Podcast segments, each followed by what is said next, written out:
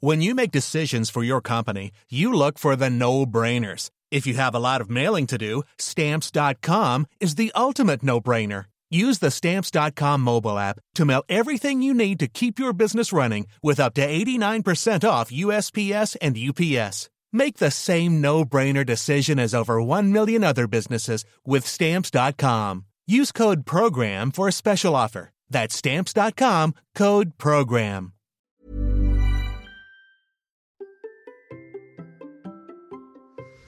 Et si nous rentrions aujourd'hui dans les coulisses à 100 km Et pas n'importe lequel puisque c'est Millau. Et pas avec n'importe qui puisque c'est Frédéric Bellouz, entraîneur élite du Stade français. Alors, comment s'est passé son premier 100 km Bah, c'est parti. Bonjour, bonjour mes champions et mes champions, c'est Bertrand, bienvenue dans Kilomètre 42, le podcast dans lequel nous parlons tous les mercredis de course à pied, mais surtout de mouvement et d'un mode de vie plus sain pour lutter contre la sédentarité, bouger et prendre confiance en nous. Si vous me découvrez ou découvrez le podcast, il y a quelques années, j'étais un gros hamster obèse de plus de 105 kilos. Après rééquilibrage alimentaire, la prise du sport, j'ai perdu 27 kilos et je me suis lancé dans le défi de courir un marathon. Je vous ai raconté tout ça dans la première saison du podcast. Maintenant, mon ambition est de devenir champion du monde de mon monde et de vous aider à en faire de même en lançant vos propres défis. Toutes les semaines, je partage mon expérience, des conseils, des rencontres avec des personnes qui nous donnent des idées pour bouger, nous aident à progresser et devenir ces champions et champions du monde de notre monde. Et si vous voulez des conseils complémentaires, j'ai créé sur mon site une page bonus. C'est là que je range des documents gratuits comme des e-books pour vous aider à devenir champion ou champion du monde de votre monde ou encore mes recettes de cuisine.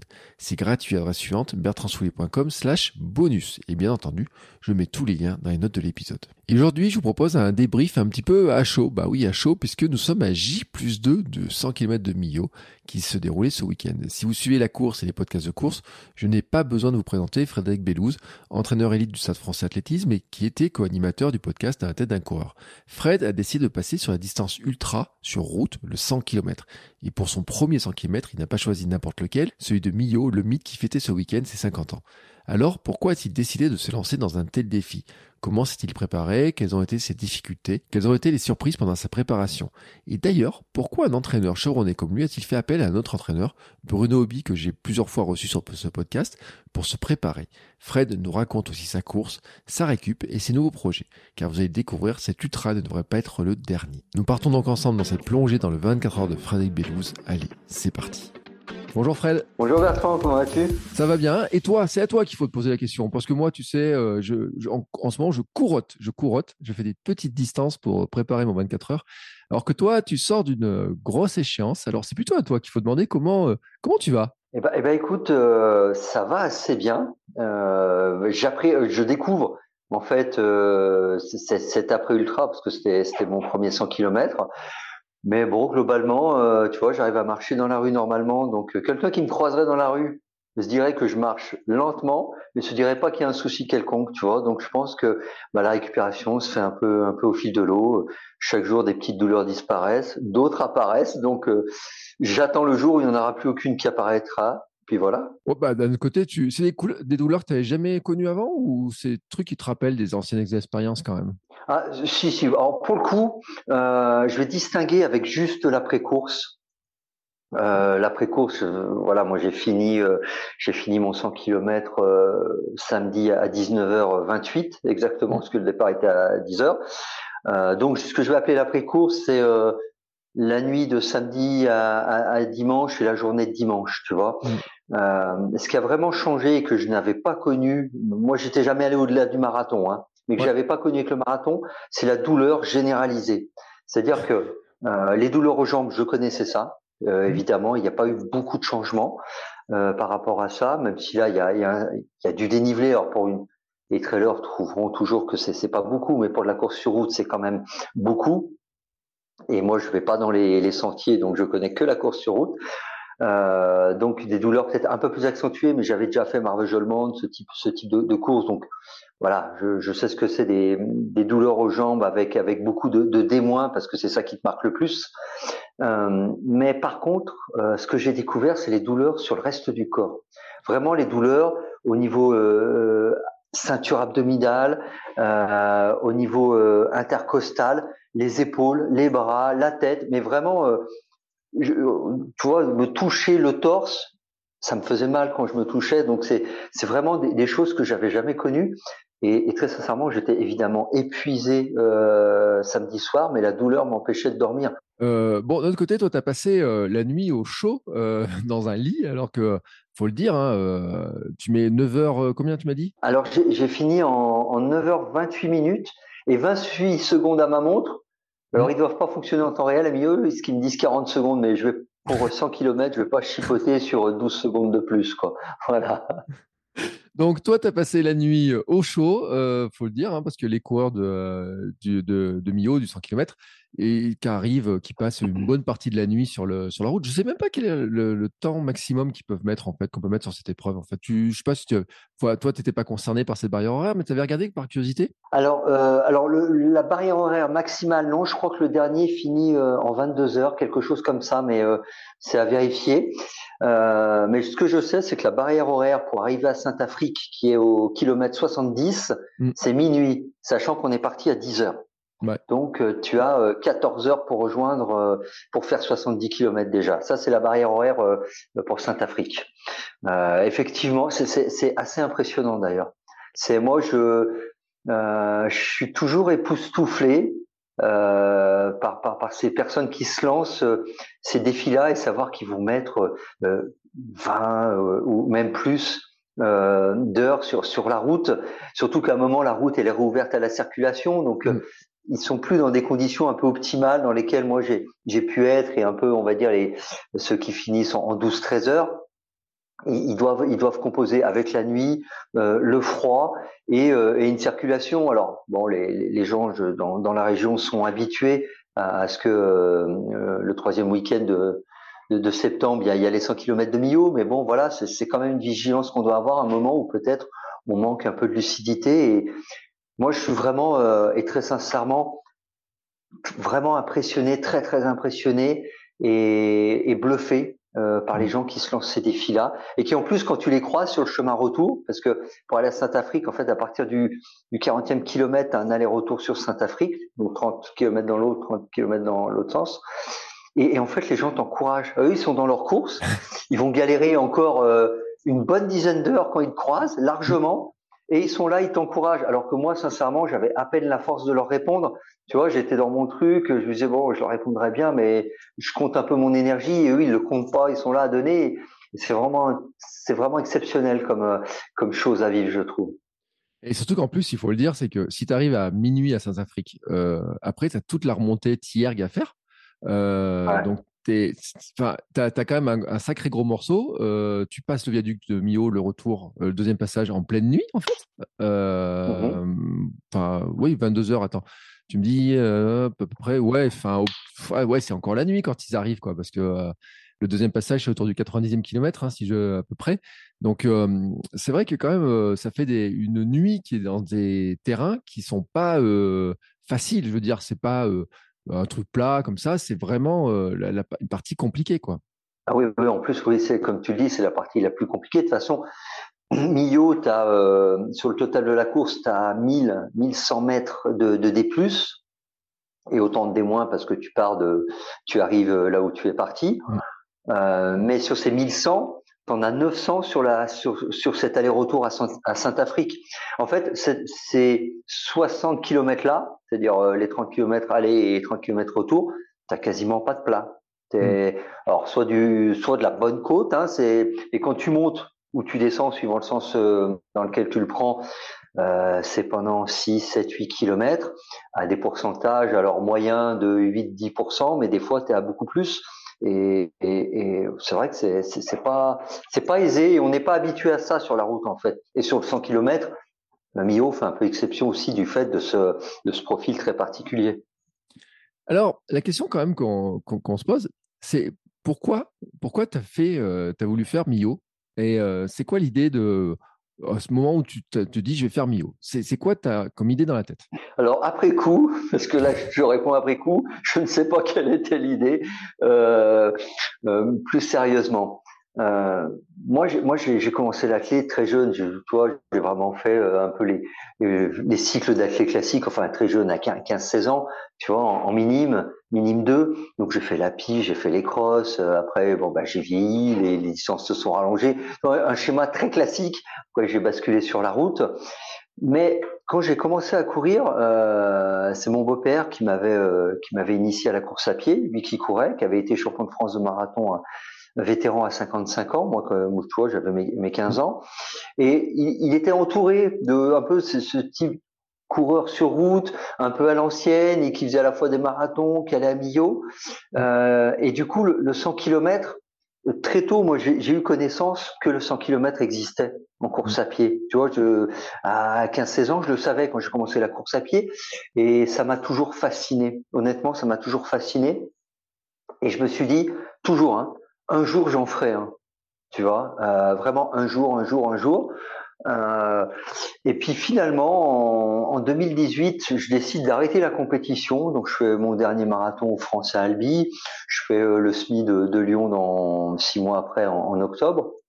Mm. Et là, je dis j'arrête, je me, je me, consacre à mes activités euh, professionnelles, à, à, ma vie personnelle. Et donc finalement, voilà, le, le, truc de faire un 100 km était un peu passé à la trappe. Mais il y a quelques, il y a quelques temps, il y a voilà, à peu près un, an, parce que je courais dans, dans, dans cet intervalle-là, euh, à partir du moment où j'avais décidé d'arrêter la compète, je courais, mais de manière un peu aléatoire. C'est-à-dire que je pouvais enchaîner des, des mois où, tu vois, pendant deux, trois mois, j'allais m'entraîner assez sérieusement, euh, cinq, six fois par semaine, avec, tu vois, un volume correct de, allez, 70, 80, voire même des fois 100 kilomètres. Et puis des fois, passer trois mois en faisant 30 kilomètres euh, par mois. Ouais. Euh, et, euh, et, je me suis dit bon, faut vraiment que tu te remettes à la, à la course, euh, mon Fred, parce que je me parle comme ça, tu vois, je me, je me tutoie. et... ouais, je fais pareil, je fais pareil. Rassure-toi, je fais exactement bon, pareil. Voilà. Donc je me dis bon, va falloir s'y remettre. Mon entourage aussi me le disait, bah ça serait bien quand même. Et, et, là l'idée, bah c'est que voilà, j'ai ce côté-là et je sais pas si c'est dommage ou si c'est pas dommage ou c'est regrettable, mais euh, en, en, tout cas, je reconnais que j'ai ce, ce côté-là où si j'ai pas une carotte, si j'ai pas une compétition euh, à me mettre sous la dent, je vais avoir du mal à aller de manière régulière sur une durée euh, assez longue. C'est-à-dire ouais. pendant un mois, je, un mois et demi, je peux m'entraîner de manière régulière. Mais plus, je vais avoir du mal si j'ai pas un peu la carotte en me disant bah ouais, c'est voilà, c'est parce que bah, j'ai besoin de ça. Mm. Et du coup, bah, je me suis dit, bah, je vais me refixer un objectif. Mais le truc, c'est que je je voulais pas retourner euh, sur des distances que que j'avais entre guillemets maîtrisées. De une, parce que je pense qu'il y avait et là aussi, il faut être assez honnête, une part d'ego. Je oui. sais que par exemple, si je retournais sur marathon, j'allais pas refaire les mêmes temps parce que j'allais pas investir le même temps d'entraînement et la même intensité. Je sais que je ne peux pas. Je sais que je ne peux pas euh, m'entraîner pour faire 2h40 comme j'ai fait en 2018, euh, tu vois, parce que euh, je sais ce que ça m'a demandé mmh. et, et, à l'heure actuelle, je ne pourrais pas. Ou alors, ça serait euh, en sacrifiant certaines choses, pro et perso, que je ne souhaite pas sacrifier. Ouais. Tu vois, il y, y, a une histoire de choix dedans.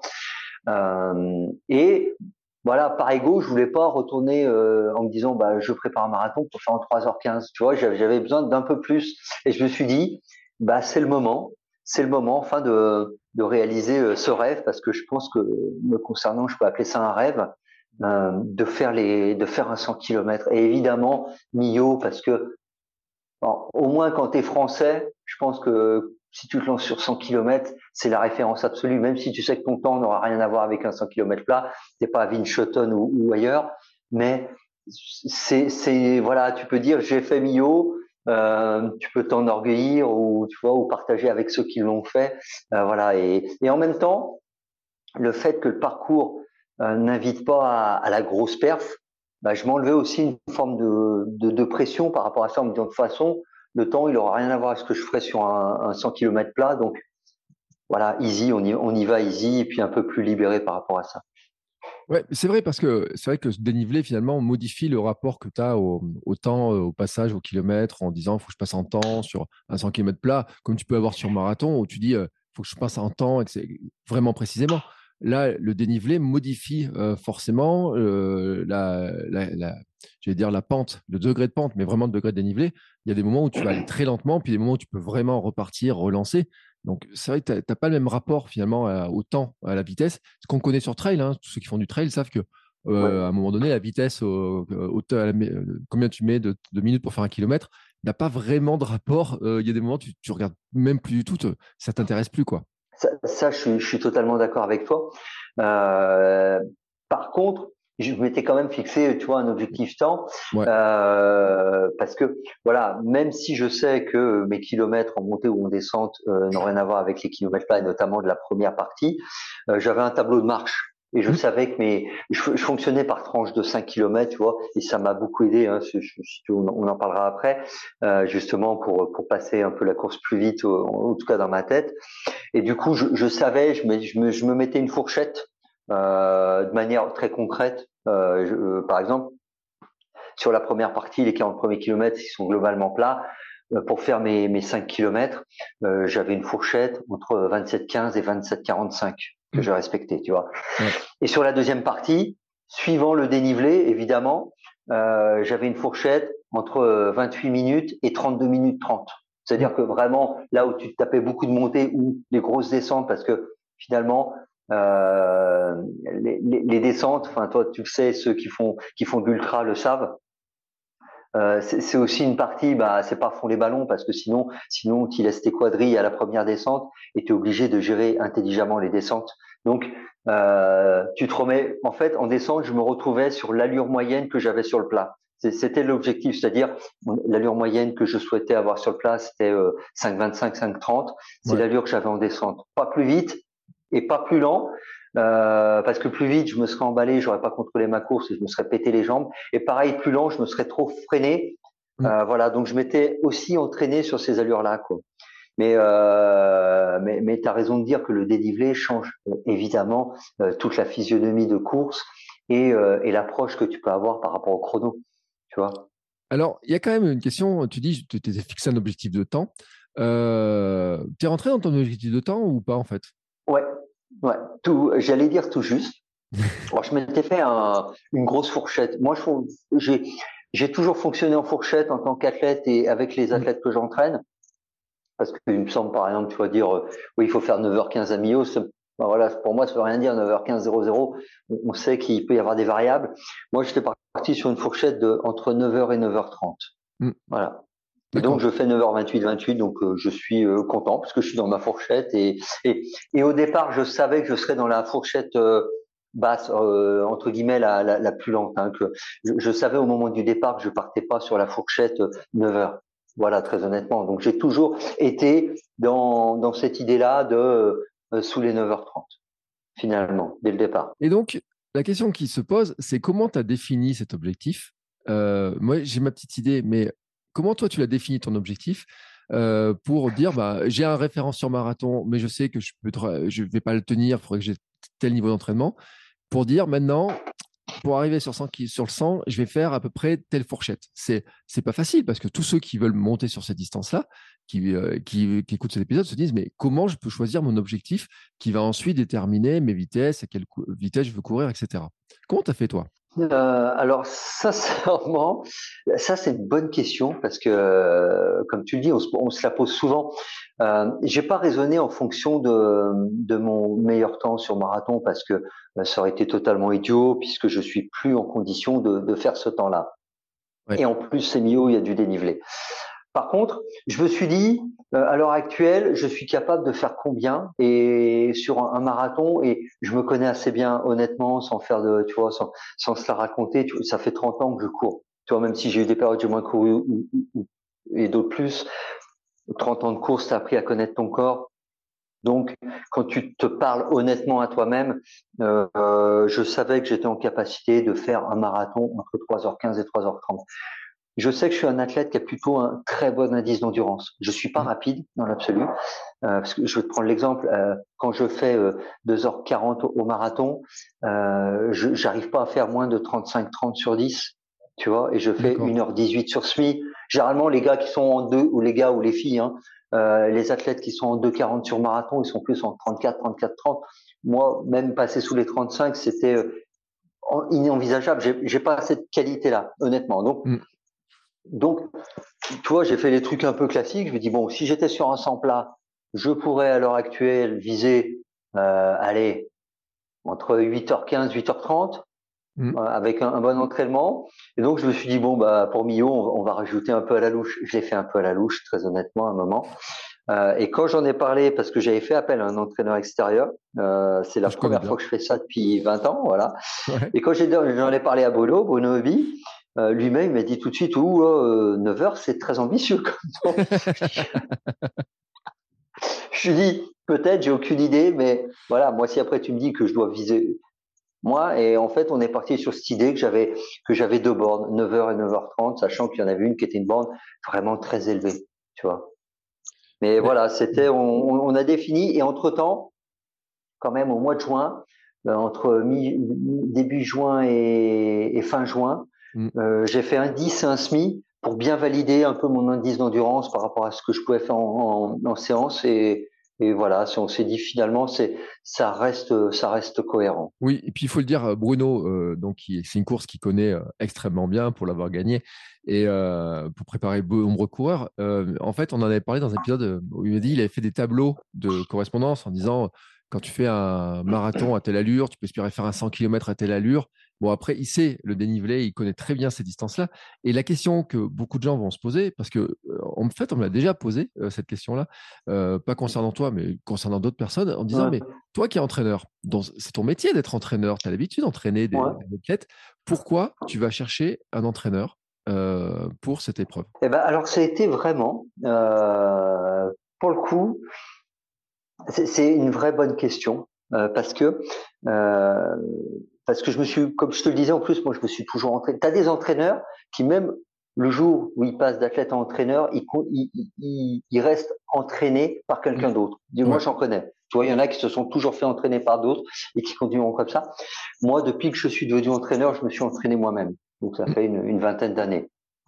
Là, pour les 100 km, euh, bah, en fait, je me suis dit, euh, ça va être ça va être l'occasion un peu parce que c'était une occasion d'apprendre des choses pour moi parce que voilà quand on est entraîneur on sait pas tout on apprend tous les jours euh, ça aussi il faut que bah, faut que les, les gens qui, qui nous écoutent le, le comprennent aussi hein, parce que des fois on peut être un peu on pense que l'entraîneur il a toutes les réponses ou qu'il y a un entraîneur qui a toutes les réponses à tout.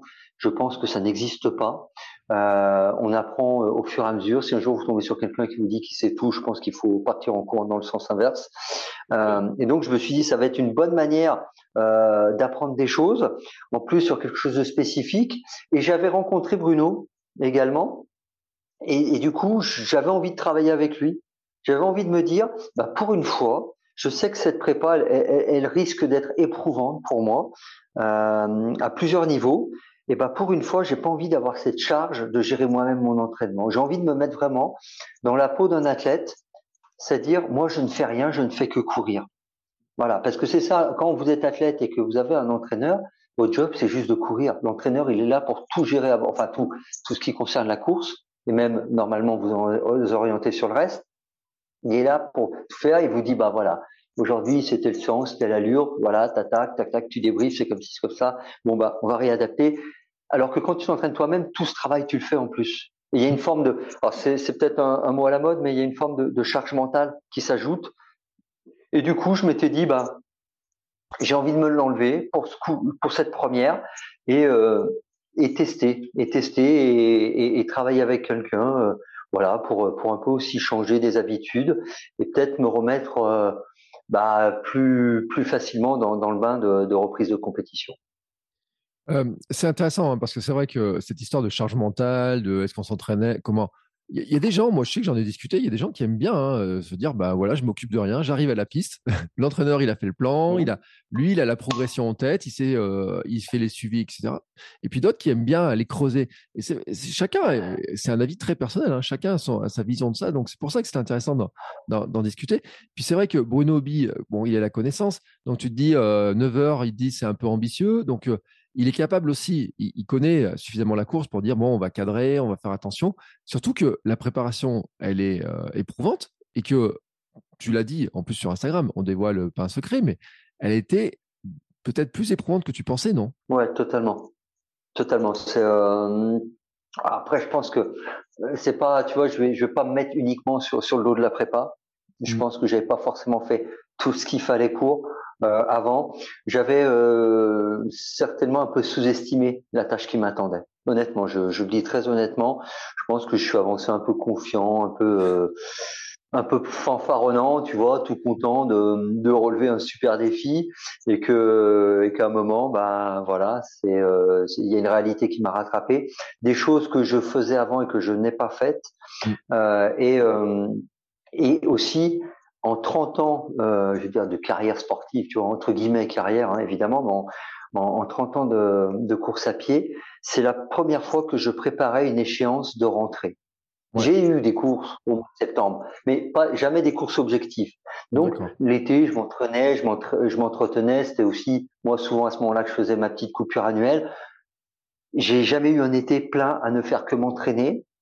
Et je suis quelqu'un, on est tous différents, mais moi je souffre énormément de la chaleur à l'entraînement. Mm. Et cette année, je peux dire que j'ai pris ma dose, mais vraiment ma dose. Et, et voilà, et ça, je, je l'avais, j'avais vraiment pas anticipé et mesuré. Clairement, ouais. Mais c'est vrai, et c'est un élément qui est, qui est important hein, de préciser, parce que tu commences quand ta préparation en fait?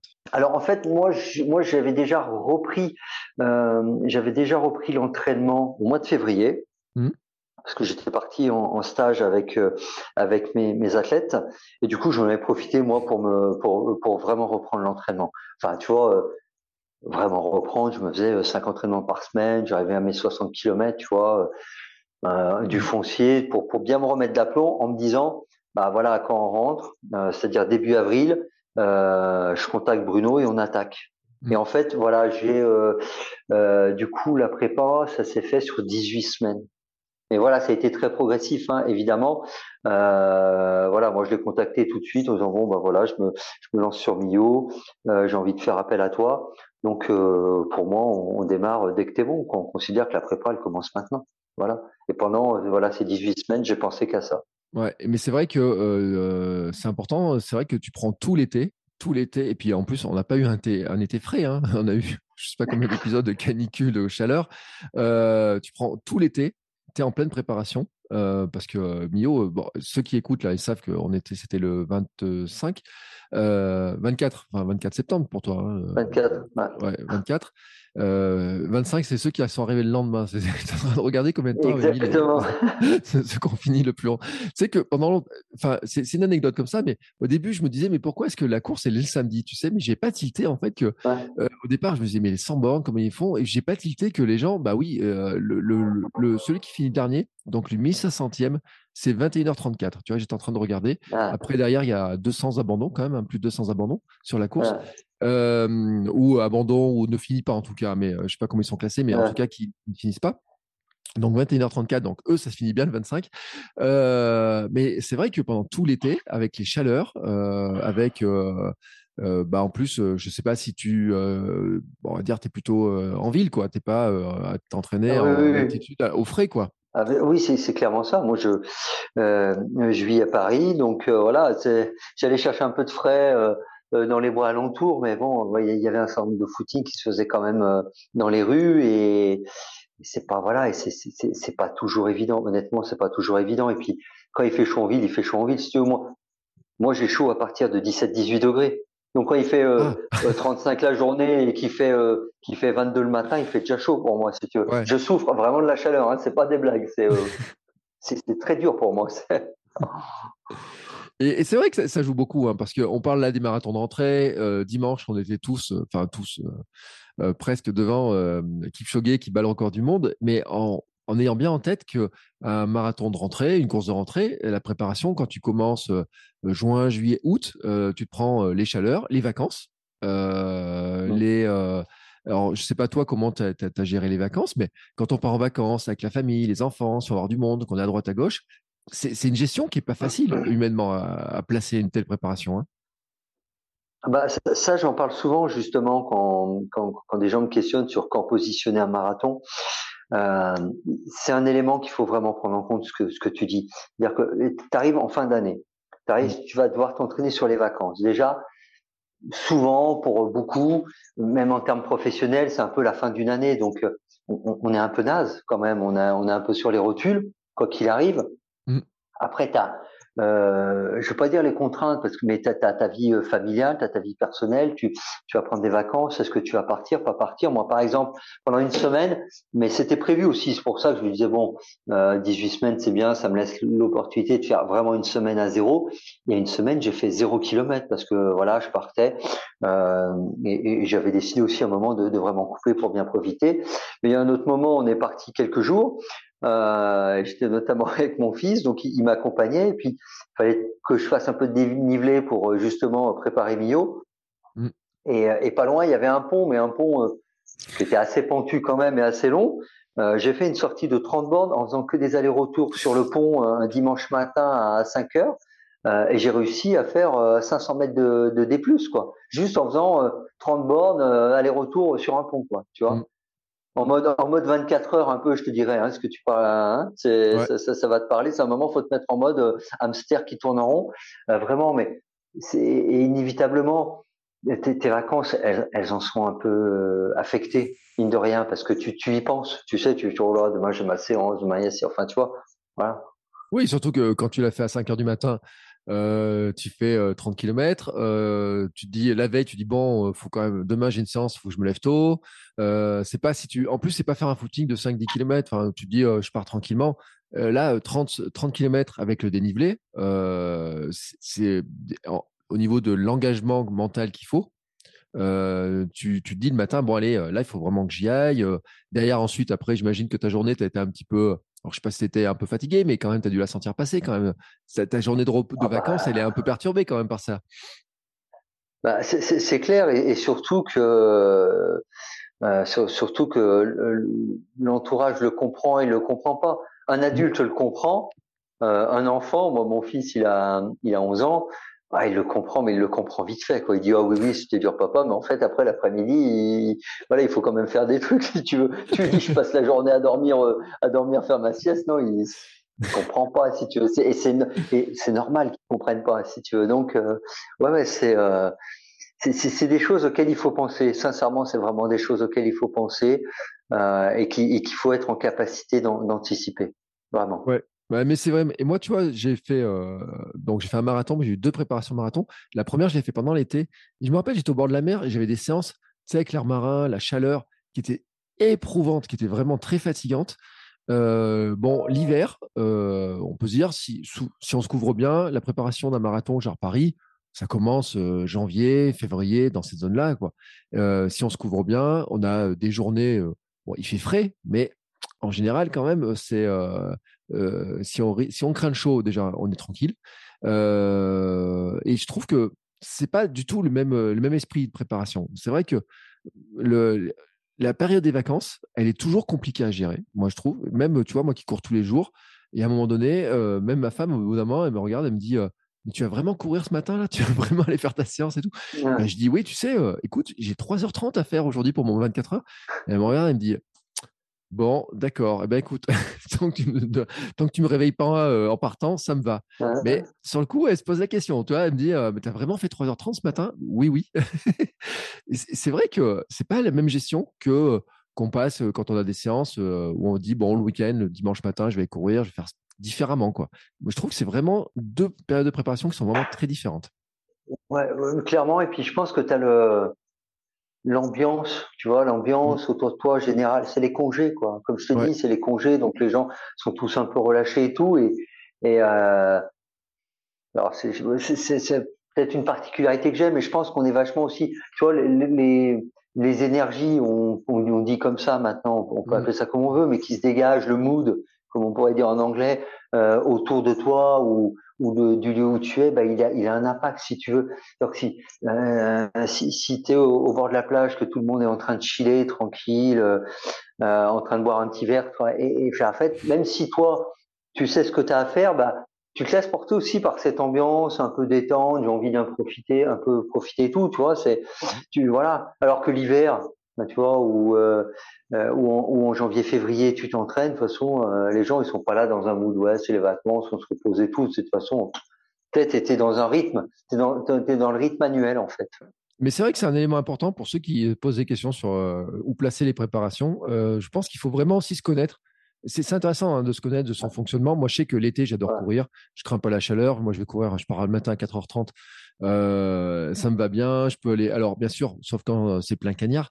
Mais euh, moi, j'aime bien la chaleur. Moi, je, le dis très clairement. Moi, moi, une pause annuelle pendant l'été, alors ça, c'est un truc, chez moi, ça ça marche pas. C'est un truc qui, est, interdit, mais ça, c'est un truc personnel. C'est-à-dire que chacun doit avoir son fonctionnement personnel et se comprendre et apprendre comment il fonctionne pour savoir justement sur quel moment c'est le plus adapté euh, pour euh, bah, son rythme de vie et son fonctionnement perso. Quoi. ça, c'est ça, c'est la base même. Enfin, ce que tu dis, c'est fondamental. Parce que souvent on dit ah oui, mais un tel il fait ci, un tel il fait ça. Euh, souvent en plus, le un tel c'est un athlète de haut niveau, donc on n'aura peut-être jamais les capacités déjà physiques, physiologiques et même les conditions idéales d'entraînement et l'accompagnement qui va avec. Donc on se compare à ce qui peut pas se comparer, tu vois. Mais euh, il faut vraiment s'écouter. C'est toi, tu le dis, toi, t'aimes quoi la bah, cour, enfin, enfin, sous la chaleur, je peux comprendre. T'as raison.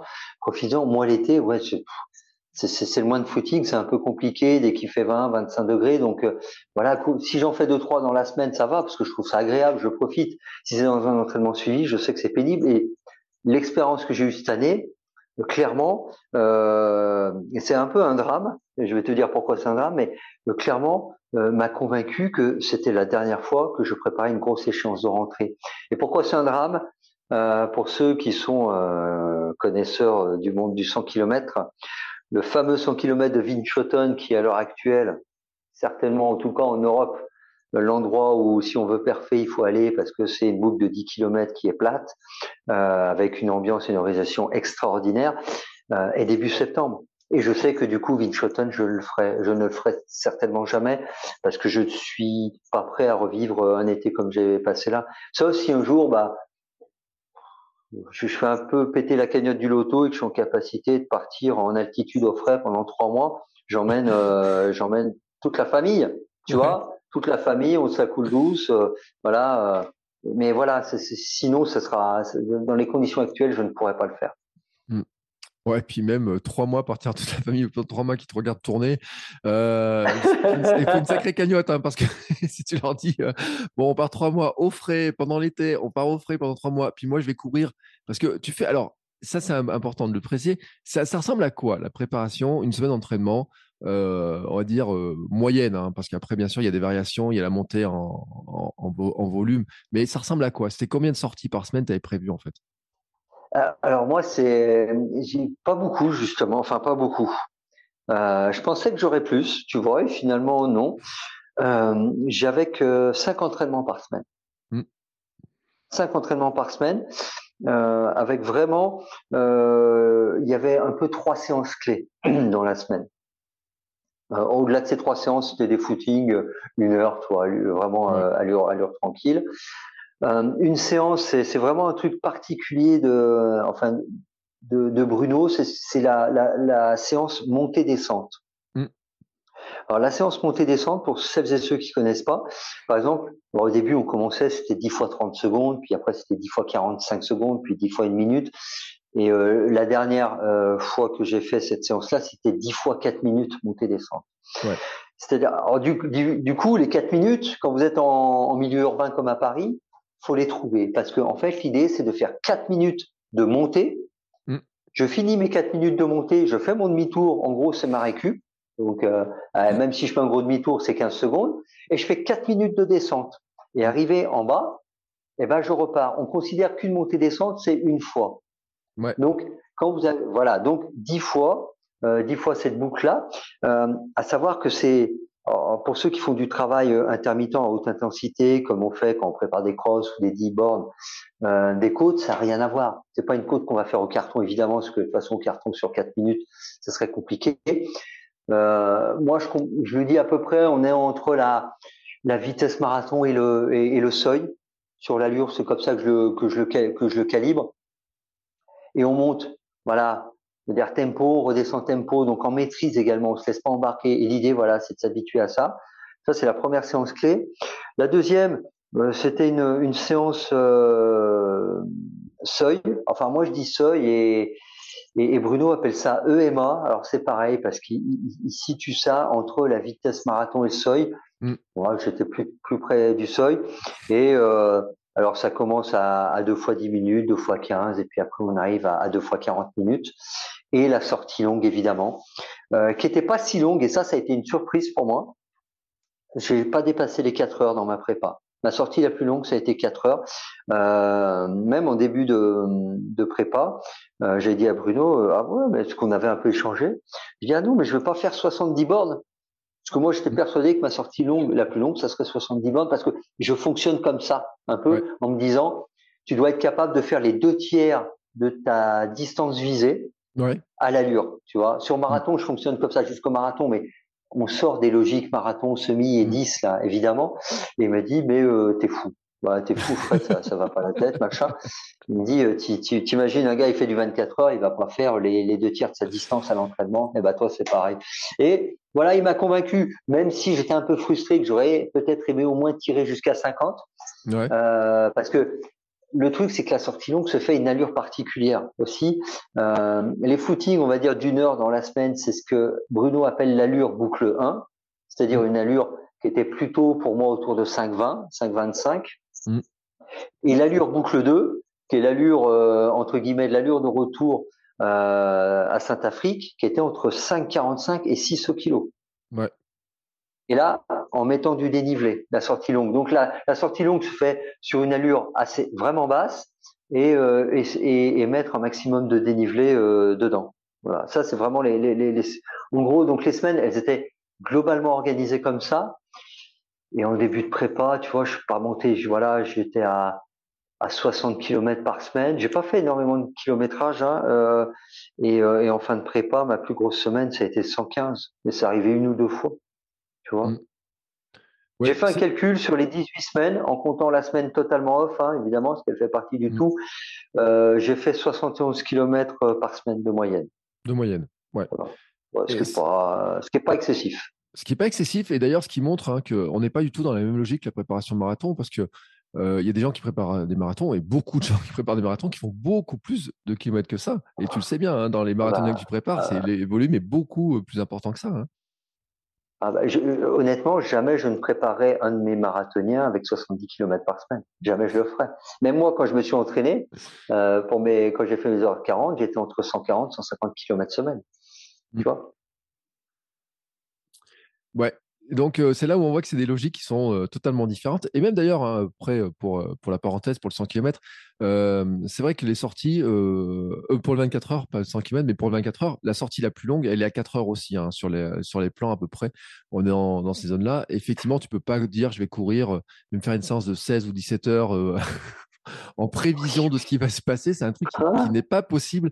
Euh, et, c'est vrai, hein, dans, dans, les sens, même moi en courant tous les jours, au maximum, tu vois, j'ai fait 100 km dans ma semaine. J'ai fait une semaine à 96, une semaine à 105. C'était mon maximum que j'ai fait. Et en, en, faisant les séances, tu vois, on suit un plan de Bruno, tu vois, sur les, les plans comme ça.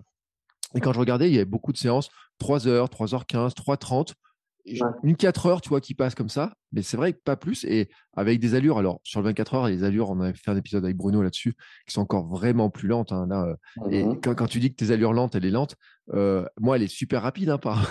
pour moi, pour mon 24 heures. J'en rigole, mais c'est vrai que. Euh, et puis il y en a qui écoutent, qui se disent Attends, il dit, il dit va jusqu'à 6 au kilo et il dit que c'est lent c'est vrai, attention, il y a une, il faut relativiser les choses pour le coureur lent que je suis. Par rapport aux distances. Par rapport aux distances, mais c'est vrai qu'avec le dénivelé, et moi je me dis, mais tu as, réussi à trouver quand même des montées de 4 minutes à Paris?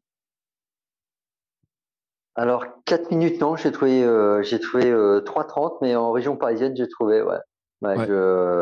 Alors petit, alors du coup, j'étais plus sur bitume mais je j'étais pas non plus sur de la piste de trail. Euh, donc je, je donne le, le, le, petit truc pour ceux qui, qui, qui, pourraient chercher.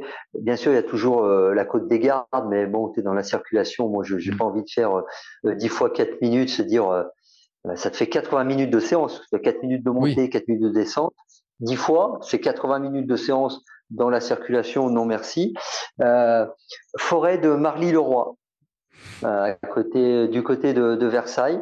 Euh, il y, a des, y a des montées stabilisées, on va dire, où il y a des petits cailloux et tout, mais voilà, c'est quand même pas de la montée de trail euh, très longue. Voilà, qui, qui, peuvent aller par rapport à l'allure où je vais, c'est-à-dire que la, la, montée, elle va jusqu'à 800 mètres. Voilà. Mm. donc, donc, voilà, il n'y aurait pas fallu qu'ils me disent euh, 5 minutes de montée parce que là, ça aurait été, ça aurait été compliqué. Ouais. Ouais, très longue. Et euh, j'imagine qu'à la dixième, quand même, tu dois la, tu la sentir passer parce que c'est vrai que 1h20 comme ça à faire des allers-retours, euh, c'est une belle séance. Hein. Ouais, c'est clair. Mais après, en fait, tu, c'est ça qui est intéressant, c'est que ça te prépare à te mettre en mode un peu robot. Euh, toi, tu, je pense que tu, tu, l'appréhendes encore plus dans la prépa 24 heures. Mais déjà, je pense qu'en sur 100 km, enfin, quand tu commences à basculer comme ça dans l'ultra, à un moment, tu dois te mettre en mode robot et plus, entre guillemets, réfléchir à ce que tu fais. Mm. Tu es là, tu le fais, c'est tout.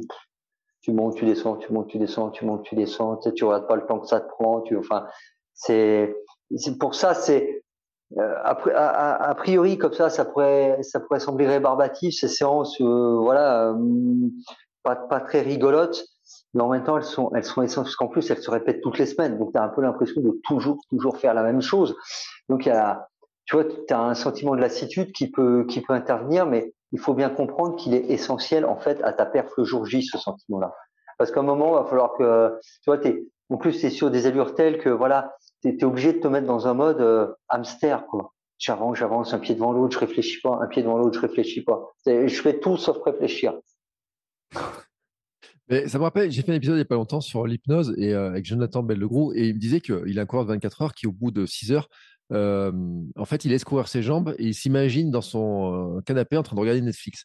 Euh, je dis, je ne sais pas comment il peut faire ça mentalement, mais qui montre en tout cas que le côté très automatique qu'on peut avoir hein, dans ces, dans ces choses-là, c'est-à-dire que finalement, tu sais que tu montes, tu descends. Et tous ceux qui ont fait des. moi, j'avais une sortie, un jour, j'ai fait de 2 fois 10 sur une pente, comme ça, de la montée de la descente. C'est vrai qu'au bout d'un moment, tu ne cherches même plus à calculer. Tu, tu dois arriver jusqu'à la ligne qui est là-haut, tu redescends, tu dois arriver jusqu'à la ligne qui est là-haut tu n'as même plus besoin de regarder la montre parce que finalement, tu sais si tu as l'allure. Et la répétition de ces séances, tu, tu, elles sont là aussi pour intégrer ces allures, pour savoir quand tu es à l'allure, instinctivement, tu sais si tu es à la bonne allure ou si tu n'es plus à la bonne allure. Quoi. Exactement, mais tu sais, c'est aussi euh, pour moi la, la, légende, la légende de l'ultra, même si Sorokin peut-être va écrire sa légende, mais ça aura été dans des circonstances différentes, mais peut-être aussi parce que je suis un peu un peu ancien comme toi. Bah, euh, Yanis Kouros, pour moi qui est la légende des légendes dans l'ultra, disait lui-même hein, que quand il était dans, même dans ses entraînements, en fait, il, il, essayait de penser à tout sauf sauf à la course. Il pensait à sa femme, à ses enfants. Il mm. faisait de la peinture, il écrivait des poèmes. Il pensait à tout ça. Il disait je distrayais au maximum mon esprit pour pas mm. penser à ce que j'étais en train de faire. Et comme ça, échapper à la douleur de ce que j'étais en train de faire. J'avais lu une interview comme ça où il disait ça et j'avais trouvé ça stupéfiant parce que tu sais, voilà, moi, mon, mon environnement euh, le plus familier, c'est quand même les gens qui sont euh, euh sur semi, sur marathon et, même sur des distances plus courtes à une époque. Et, et, et le truc qu'on se dit tout le temps, c'est toujours rester concentré sur sa course, parce que c'est, on est sur des allures telles qu'il faut rester concentré et tout, alors que après, on bascule dans un monde où on se met en, en mode automatique à voilà un certain niveau. Hein, ça ne veut pas dire que c'est de la récréation évidemment, mais où on a besoin justement de s'échapper et de, de penser à autre chose tout le temps, tout le temps, tout le temps. Puis on peut dire, hein, c'est qu'au bout d'un certain moment, tu ne peux pas rester concentré sur 9 euh, heures euh, comme ça, 32 courses. C'est impossible de rester concentré. L'autre jour, j'avais une question d'ailleurs, tu sais, quelqu'un qui faisait entre elles, il se dit, bah, moi j'ai loupé le virage, enfin le virage, tu vois, j'ai pas vu la marque parce que j'étais dans mes pensées, je suis parti ailleurs. Et la réponse que je lui fais, je lui dis, mais c'est normal. C'est-à-dire que sur un 10 km, bah, tu peux être concentré. Sur un semi, un marathon, bah, surtout à l'allure. Alors, ça dépend à quelle allure tu le cours. Mais quand tu le cours comme toi, à ta vitesse à laquelle tu le courais, tu peux être concentré. Mais au bout d'un moment, c'est sûr que ton cerveau n'est pas en mesure d'être concentré tout le long, surtout sur une course euh, quand tu fais 3 heures, 4 heures, 5 heures et beaucoup plus, il y a un moment donné, tu t'échappes forcément de ta tête. Quoi. Enfin, tu, tu, je sais pas, tu peux dire. J'en ai, entendu certains qui disaient qu'ils se regardaient de l'extérieur. Chacun ses astuces. Hein. Je sais pas toi euh, où tu étais quand tu courais, quand tu étais sur ta montée, à quoi tu pensais. Mais en tout cas, euh, à quoi tu pensais toi à ce moment-là en fait? Bah, alors, en fait, moi, euh, vu que j'avais décidé de prendre mes temps tous les cinq, en fait, je, me faisais des découpages, mais des découpages vraiment. Mmh. Donc à chaque fois, en fait, j'ai pas vu presque le temps passer. Tu sais, même là, quand j'y réfléchis, euh, que je repense, à ce moment-là, j'ai, j'ai pas le sentiment d'avoir passé 9h30 euh, à courir. En fait, je l'ai, je l'ai vraiment découpé en 5 km. Alors la première partie, c'est plutôt easy, ça se passe bien. À partir du 40e, moi j'ai eu mal très tôt aux jambes, donc j'ai su très mm. tôt que ça allait être compliqué ma course. Et du coup, voilà, je faisais mon, mon lap, tu vois. Et en fait, je regardais à la montre et je voyais, ah, bah, je me disais, ah, bah, plus que 4 km, ah, plus que 3, euh, plus que 1, plus que 2, plus que 1. Et puis après, j'arrivais je remettais à zéro. Et je faisais ça tous les 5, en fait. Euh, et, et, du coup, en fait, ça m'a vachement aidé parce que je me disais pas, putain, euh, faut que tu arrives au 70, faut que tu arrives au 75.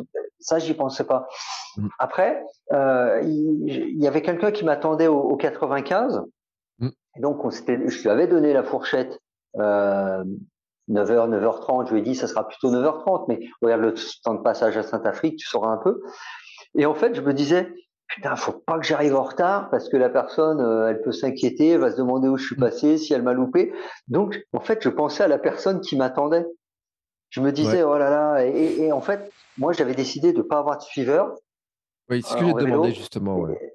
Mm. Et, on y reviendra après si tu veux. Et du coup, euh, mais du coup, ça m'oblige, ça m'a obligé même à un moment. Je pense que comme tout le monde, je me suis posé la question de m'arrêter, de dire merde, là, ça, ça, ça, fait. Moi, je, je te dis, j'ai commencé à avoir mal aux jambes au, au 30e. Donc je me dis là, euh, tu vois, j'arrive, je n'étais pas encore arrivé à Saint-Afrique. Je me dis, ça fait déjà 40 bornes que je souffre. Euh, je sais pas si je vais pouvoir tenir. Peut-être il va falloir, tu vois. Si j'avais pas eu quelqu'un qui m'attendait, parce que du coup, j'avais pas de suiveur, j'avais pas de téléphone, j'avais rien. Enfin, tu vois, je me dis, comment je vais prévenir la personne Elle va m'attendre pour rien. Enfin, tu vois, je me dis, bah, faut que tu ailles, faut que tu y ailles, tu vois. Ça m'a, ça m'a obligé dans un sens. Ça a été très bien. Alors, je dis pas que si la personne n'avait pas attendu, j'aurais obligatoirement abandonné, mais ça a été un élément auquel je me suis raccroché, quoi. Le, tu le dis, hein, tu as fait le choix de ne pas avoir de suiveur. Euh, on, ceux qui ne savent pas, hein, sur 100 km, tu peux avoir un suiveur à vélo qui peut te, qui te rattrape hein, au bout d'un moment. au départ, il n'est pas là, puis euh, il te rattrape au bout d'un moment. Au septième, ouais. Ouais, mais donc pourquoi tu as fait ce choix en fait? C'était euh, euh, vraiment une volonté ou c'était n'étais pas quelqu'un pour tuer en vélo et ça s'est fait comme ça en fait? Bah non, c'est vraiment un choix parce qu'en plus euh, j'ai un de mes athlètes qui fait du 100 et du 24 heures mmh. qui m'avait proposé lui-même et qui a déjà fait Mio, donc il connaît mmh. l'affaire. Et, et, vraiment c'était un choix, choix qui est, qui est, qui est, qui est un peu la si tu veux, la rencontre de, de, de différentes choses. Je pense qu'il y a, il y, a, il y a une des choses qui est liée à l'ego. Il euh, faut être honnête, du style, ouais, 500 km, je veux me prouver que je peux le faire seul. Tu vois, je pense qu'il y a, enfin, je veux pas nier que je pense qu'il y a une partie de ma, de, du truc qui était autour de ça. J'ai envie, même si on, même si je sais que j'ai pas réussi seul parce que j'ai été accompagné dans la course, tu vois. Mais euh, tu vois, il y, a, il y avait un petit truc comme ça. L'autre, c'est que le suiveur, en fait, il doit, te, tu vois, logiquement, le suiveur, il a tout en ravito. Donc, il faut tout organiser à l'avance et tout. Et sincèrement, j'avais pas envie de tout. Enfin, voilà, je voulais, je voulais un peu me dire, bah, je vais le faire un peu, entre guillemets, à l'ancienne. Il y a les ravitaux. Euh, je m'arrêterai à tous les ravitaux. Parce que du coup, et c'est peut-être une chose qui a été très positive pour moi, euh, c'est que si j'avais un suiveur, il m'aurait passé les ravitaux, je me serais pas arrêté. Mm. Et là, en fait, j'ai jamais marché parce que c'était aussi mon objectif euh, tu vois, dans, notamment dans les montées euh, de Mio, de jamais, de pas marcher une seule fois. Par contre, à tous les ravitaux, je m'arrêtais, mais je m'arrêtais comme comme tu t'arrêtes entre elles. Je m'arrête, je bois trois, quatre verres. Je buvais beaucoup, hein, trois, quatre verres, un ou deux sandwichs, mais ça, ça a été fini après le cinquantième. Je, faisais que boire. Mais je m'arrêtais, c'est-à-dire qu'en fait, tous les 5 kilomètres, ou des fois c'était 6, euh, je m'arrêtais peut-être, allez, 20-30 secondes. Tu vois, c'est pas énorme. Mais du coup, parce que je m'arrêtais vraiment, le temps de boire, hop, et je repartais en courant. Et du coup, je, ces, ces petites pauses, elles m'ont, je peux pas dire si euh, c'est vrai de manière absolue, mais je pense qu'elles m'ont permis d'aller au bout aussi, parce que c'est des petits moments où je relâchais, où je sortais un peu de la course, hop, je buvais, je regardais un peu ce qui se passait autour, voilà, mais ah, peut-être que c'était que 15 secondes, mais c'était un temps où vraiment je m'arrêtais au ravito et ça, et, ça c'est un suiveur, tu le fais pas en fait, ce qui te ravitaille pendant que tu cours, machin. Mm. Et peut-être que à un moment, j'aurais pas eu euh, ces moments de respiration que j'ai pris dès le premier euh, ravito, c'est-à-dire dès le kilomètre 5. Hop, je me suis arrêté euh, 10 secondes pour boire mon, mon verre d'eau là. Le premier ravito, j'en ai vu que deux. À partir du 30e, j'en ai vu trois, voilà. Ouais, euh, il faut le dire, hein, pour euh, Mio, il y a 19 ravitaillements. Euh, donc, euh, tu peux y aller en autonomie. Enfin, c'est vrai que tu peux y aller. Enfin, je sais pas si tu avais pris des choses, des, de ravitaux personnels dans une poche ou si finalement tu t'es basé entièrement sur les ravitaux de la course. Mais celui qui veut le faire sans partir, alors je dis pas les mains dans les poches parce qu'on part pas sur un 100 km les mains dans les poches, mais n'as pas le problème d'avoir de la, logistique à transporter en disant faut que pendant 20 km, j'aurai rien à boire, rien à manger. Là, c'est 7e, 12e, 17e, 21e, 25e. Enfin, il y en a même tous les 4 km par endroit, hein, des ravitaux. Donc, euh, tu as vraiment des, vrais ravitaillements où tu peux boire. Tu n'as pas ce problème de dire faut que je transporte à manger tout le long de la course. Quoi. Ouais, ça c'est important. En fait, alors moi j'avais pris, j'avais pris des gels avec moi au cas mmh. où je me suis dit, euh, pour être, euh, pour, pour dire totalement, j'en avais pris quatre. Mmh. Mais en fait, je n'en ai pris que deux. Les deux autres sont restés coincés dans, dans parce que moi je les coince dans, dans, dans le slip, hein, enfin tu vois entre le short, le slip, euh, à ce niveau-là, parce que je pas de sacre. Hein. Parce que ça c'est une autre volonté de ma part, c'est que et c'est pour ça que je pense que autant je pourrais évoluer sur d'autres formes d'ultra, mais pas sur le trail. Euh, parce que moi, courir, c'est je cours en, en short, débardeur ou t-shirt. J'ai pas envie d'avoir un sac avec des, avec euh, tout un équipement et tout. parce que déjà, ça me fait du poids en plus, ça me tient chaud et, et voilà. Et c'est aussi ça euh, la raison pour laquelle je m'appuie totalement sur les ravitaux. Parce que j'aurais pu décider de pas avoir de fever, mais quand même avoir mon sac, mon camel bag et tout. Je pense que j'aurais trop bu si j'avais pu boire à ma volonté. Parce qu'à un moment, à un moment, je trouvais que les ravitaux, étaient trop loin. J'ai putain, mais il est où J'ai soif et tout. Mais en même temps, je pense que ça, tu vois, quand tu arrives au ravito, moi, tu bois quatre verres. T'es pas censé revoir quatre verres euh, deux kilomètres plus loin. Quoi. Il y a un moment, si tu es trop chargé, bah, c'est pas, voilà, c'est pas forcément trop bon non plus. Quoi. Il faut, voilà. Euh, moi, vu comme ça, je me dis 4 verres comme un ravito, ça fait beaucoup, mais euh, c'est. Euh, surtout, surtout qu'il y avait du gazeux. à partir du 50e, je buvais que de la ceinture. C'est super, ça, il y a de la ceinture très fraîche. Ouais. Ça me faisait un fou. Mais euh, je me dis, euh, pour, euh, pour, pour le ventre, enfin, tu t'étais entraîné à boire autant Ou c'est une habitude de boire autant Parce que tu peux pas. N'importe qui, moi, si je bois 4 verres à mon prochain ravito, je me sentirais tout ballonné, ça va faire flop, flop, flop dans le ventre. donc, moi, moi je, je, sais que je pourrais pas le faire. Mais toi, tu as l'habitude. Alors, moi, j'ai l'habitude déjà de, bien m'hydrater, sincèrement, pendant mes séances, mes sorties. Moi, tu vois, je te fais une sortie d'une heure et demie, la gourde de, 600 millilitres, je te, la descends. Hein. Mmh vois quasiment. Hein. Enfin voilà, je voilà. Mais euh, j'avais une grande discussion avec Bruno aussi là-dessus, ce qui me dit, il me disait, tu dois être capable de boire un litre par heure. Je, Bruno, je lui dis comme ça, je lui dis, t'es fou. Un litre par heure. Si je cours 10 heures, je ne peux pas boire 10 litres, c'est pas possible. Il m'a dit, Fred, force-toi à boire beaucoup. Et je me suis forcé vraiment à des moments à, sur mes sorties longues à boire beaucoup plus que ce que j'avais besoin. Et, et, et, entre guillemets, ça m'a entraîné. Alors évidemment, hein, là, le jour de la course, j'ai pas bu euh, un litre par heure parce que t'exploses un litre par heure. Mais euh, ouais, ouais, je, je, je, bois, je bois plutôt pas. Voilà, moi, quand, en fait, quand je fais mes sorties longues, de manière euh, très mécanique, toutes les 20 minutes, je bois. Mais je bois pas juste la petite gorgée. C'est voilà, si, si j'ai la gourde ou si j'ai la fontaine, euh, je bois. Voilà, c'est comme ça. Je me force en fait, même si j'ai soif.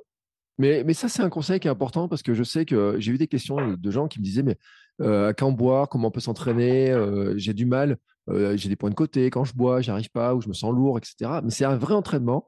On avait parlé avec Mathieu Blanchard, qui expliquait dans un épisode, il avait expliqué vraiment dans Sport Nutrition comment il s'entraînait à justement surmanger par rapport à l'entraînement qu'il faisait ce jour-là, mais qui était en fait pour préparer bah, son estomac, ses intestins à manger, à boire plus euh, les jours de la, compétition. Donc ça, ça fait partie d'un véritable entraînement hein, qui, est, qui, est, important.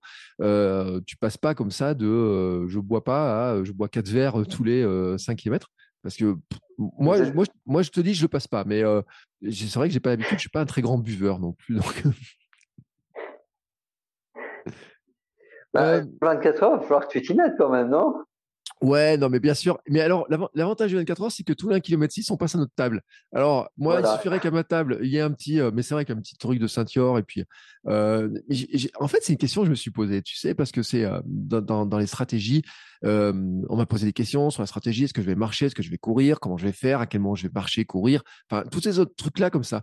Et, et c'est vrai que la question que je me posais, c'était est-ce que je m'arrêtais à chaque passage à ma table ou est-ce que je me disais, bon, je m'arrêterai tous les deux passages, tous les deux tours? Alors, j'ai dit je verrai en fonction de, de, ce qui va se passer. On en avait parlé avec Bruno hein, de un petit peu de cette stratégie-là, mais je pense qu'il y a aussi un côté expérience, c'est-à-dire que moi, je n'ai jamais vécu. Je n'ai jamais passé dans ces, euh, ces caps-là, euh, au-dessus du, euh, du, marathon.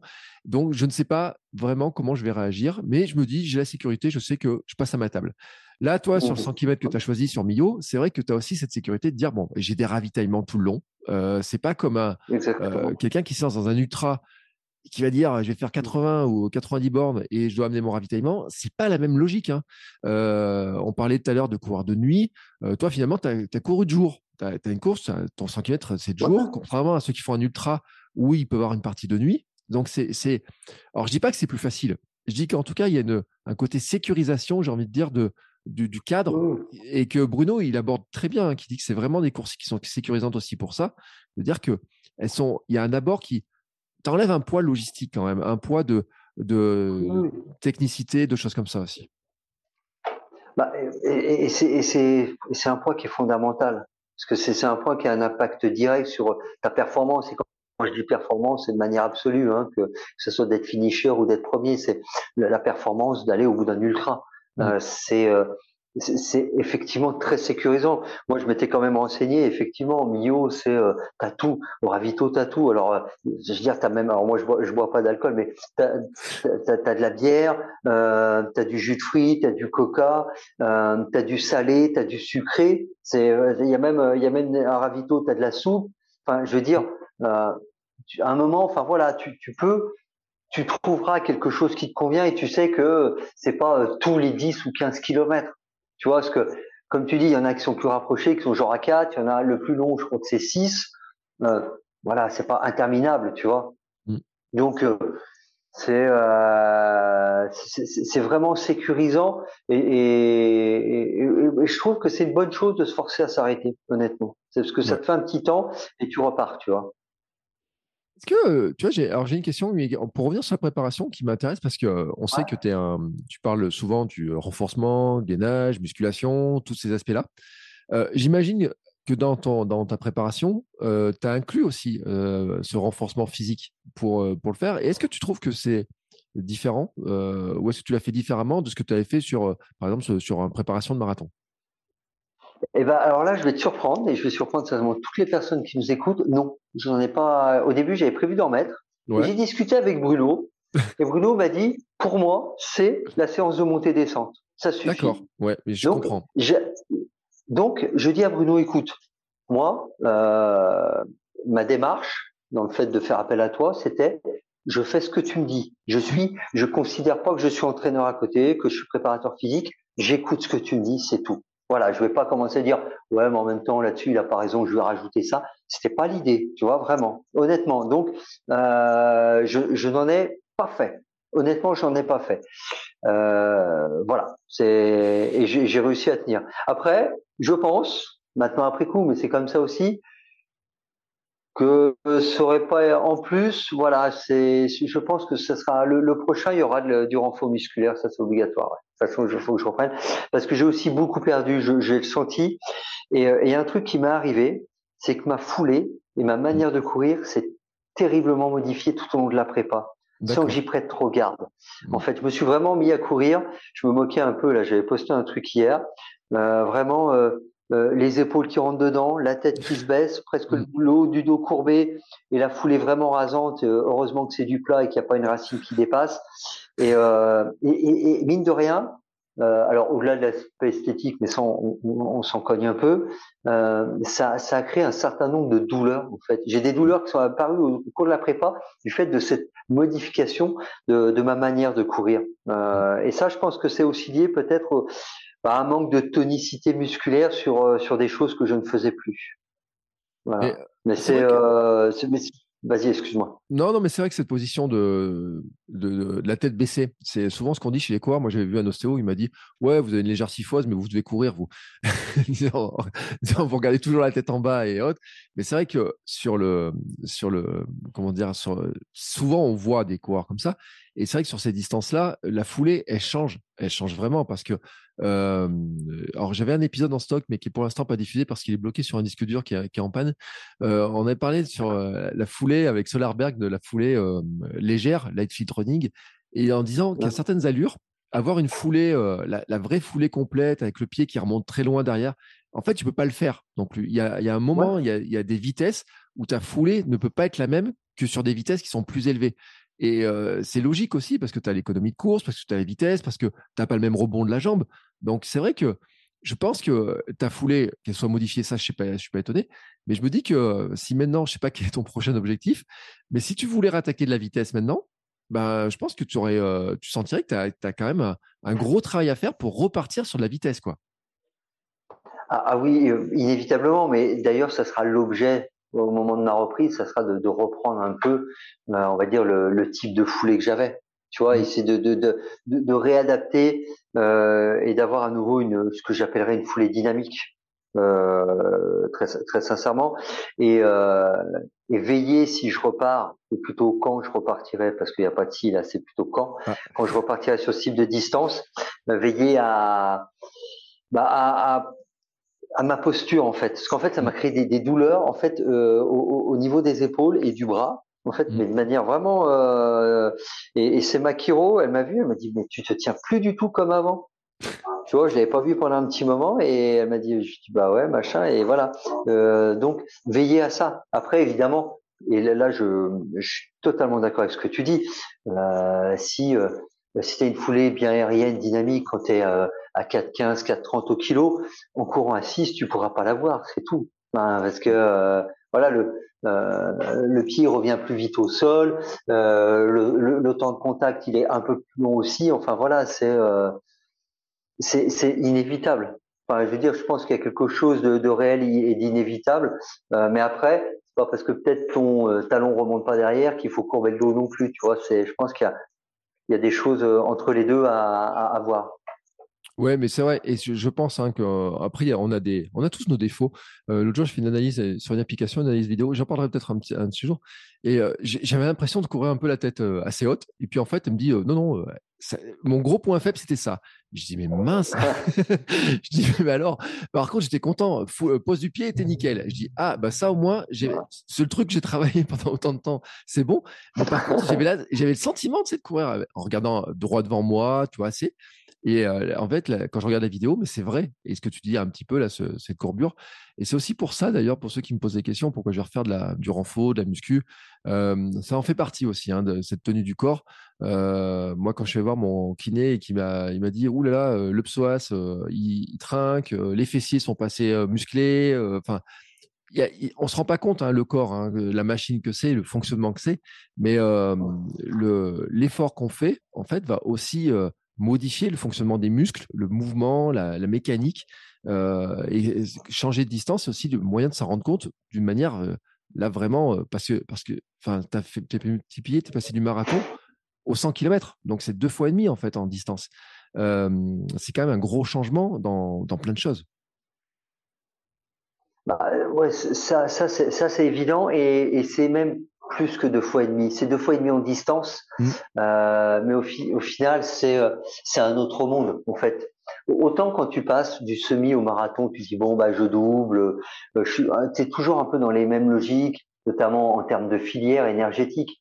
Là, t'es plus du tout sur, la même chose en fait. Mmh. Moi, souvent, enfin moi c'est comme ça que maintenant je l'appréhende.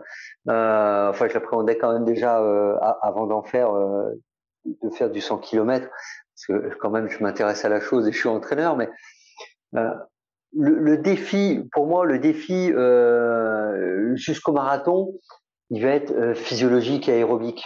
Tu vois, évidemment, quand tu vas te rapprocher du marathon, suivant la durée, le côté énergétique va commencer à venir, mais c'est pas l'enjeu, il est pas tellement énergétique. Tu vois, à part l'hydratation, sincèrement, euh, moi, j'ai fait des marathons en prenant deux gels, si tu veux, et encore, je pense que c'était deux gels pour me rassurer psychologiquement que, que, vraiment quelque chose qui avait un effet. Quand tu vas passer sur sur 100 km, bah, tu, tu, tu rentres dans, dans, dans, un défi qui va être euh, physique, vraiment physique, mécanique et, euh, et énergétique, euh, suivant la, la, la durée de ta course c'est sûr que, que, celui qui en Gabriel qui remporte les 100 km de Mio qui court en 7 heures, euh, son défi énergétique, il n'est pas tout à fait le même que celui qui va le courir en 15 heures ou celui qui va courir en 18 heures ou même moi qui ai couru euh, en, en, en, 9 heures, en 9h30.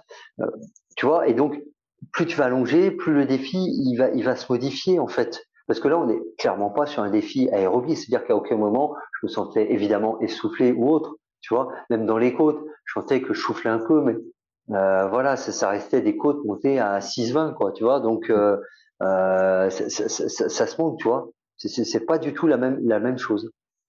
Est-ce que dans cette, cette préparation que tu as faite et cette course, est-ce que ça t'amène à, à, repenser des choses sur de l'entraînement sur des distances plus courtes? Tu vois, en disant, bah, finalement, il y a des choses que j'ai faites sur cette préparation 100 km qui seraient intéressantes à reprendre pour de la préparation sur, par exemple, un marathon euh, Ou est-ce que c'est trop séparé? Non, alors vraiment, euh, et alors je l'ai bien détaillé, du coup je ne vais pas trop le détailler, j'en avais parlé à Bruno. Sa séance montée-descente, c'est pour moi une vraie découverte. Mm. Vraiment, c'est une vraie découverte. Euh, moi, j'étais un peu classique.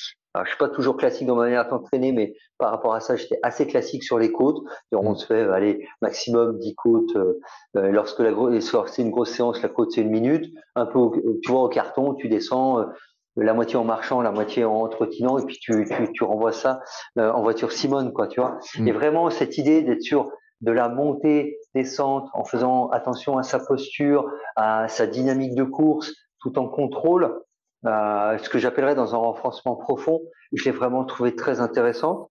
Et, je peux le dire assez clairement, hein, mes athlètes font déjà cette séance-là maintenant. Je l'ai intégré à ma manière de, à ma manière d'entraîner parce que euh, je, la trouve euh, vraiment, euh, vraiment intéressante, vraiment intéressante à différents niveaux, que ça soit, que ça soit physique, que ça soit mécanique, que ça soit physiologique. C'est vraiment pour moi une séance top. les footings à l'urlante, moi j'en ai toujours inclus. Mm. Tu vois, vraiment même allure très lente. Moi, souvent les athlètes, euh, mes athlètes râlent d'ailleurs parce qu'ils savent que ça va pas assez vite.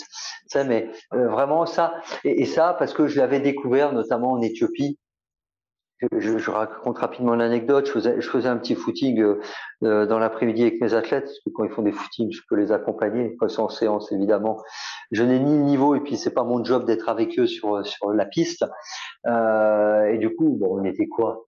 On devait être allé à 10 à 10 à 10,5 à l'heure. Tu vois, mm. on n'était pas, on est, pour eux, on n'était pas très rapide. C'est des gens qui en pleine te font des footings à 15 à l'heure, tu vois, à l'aise.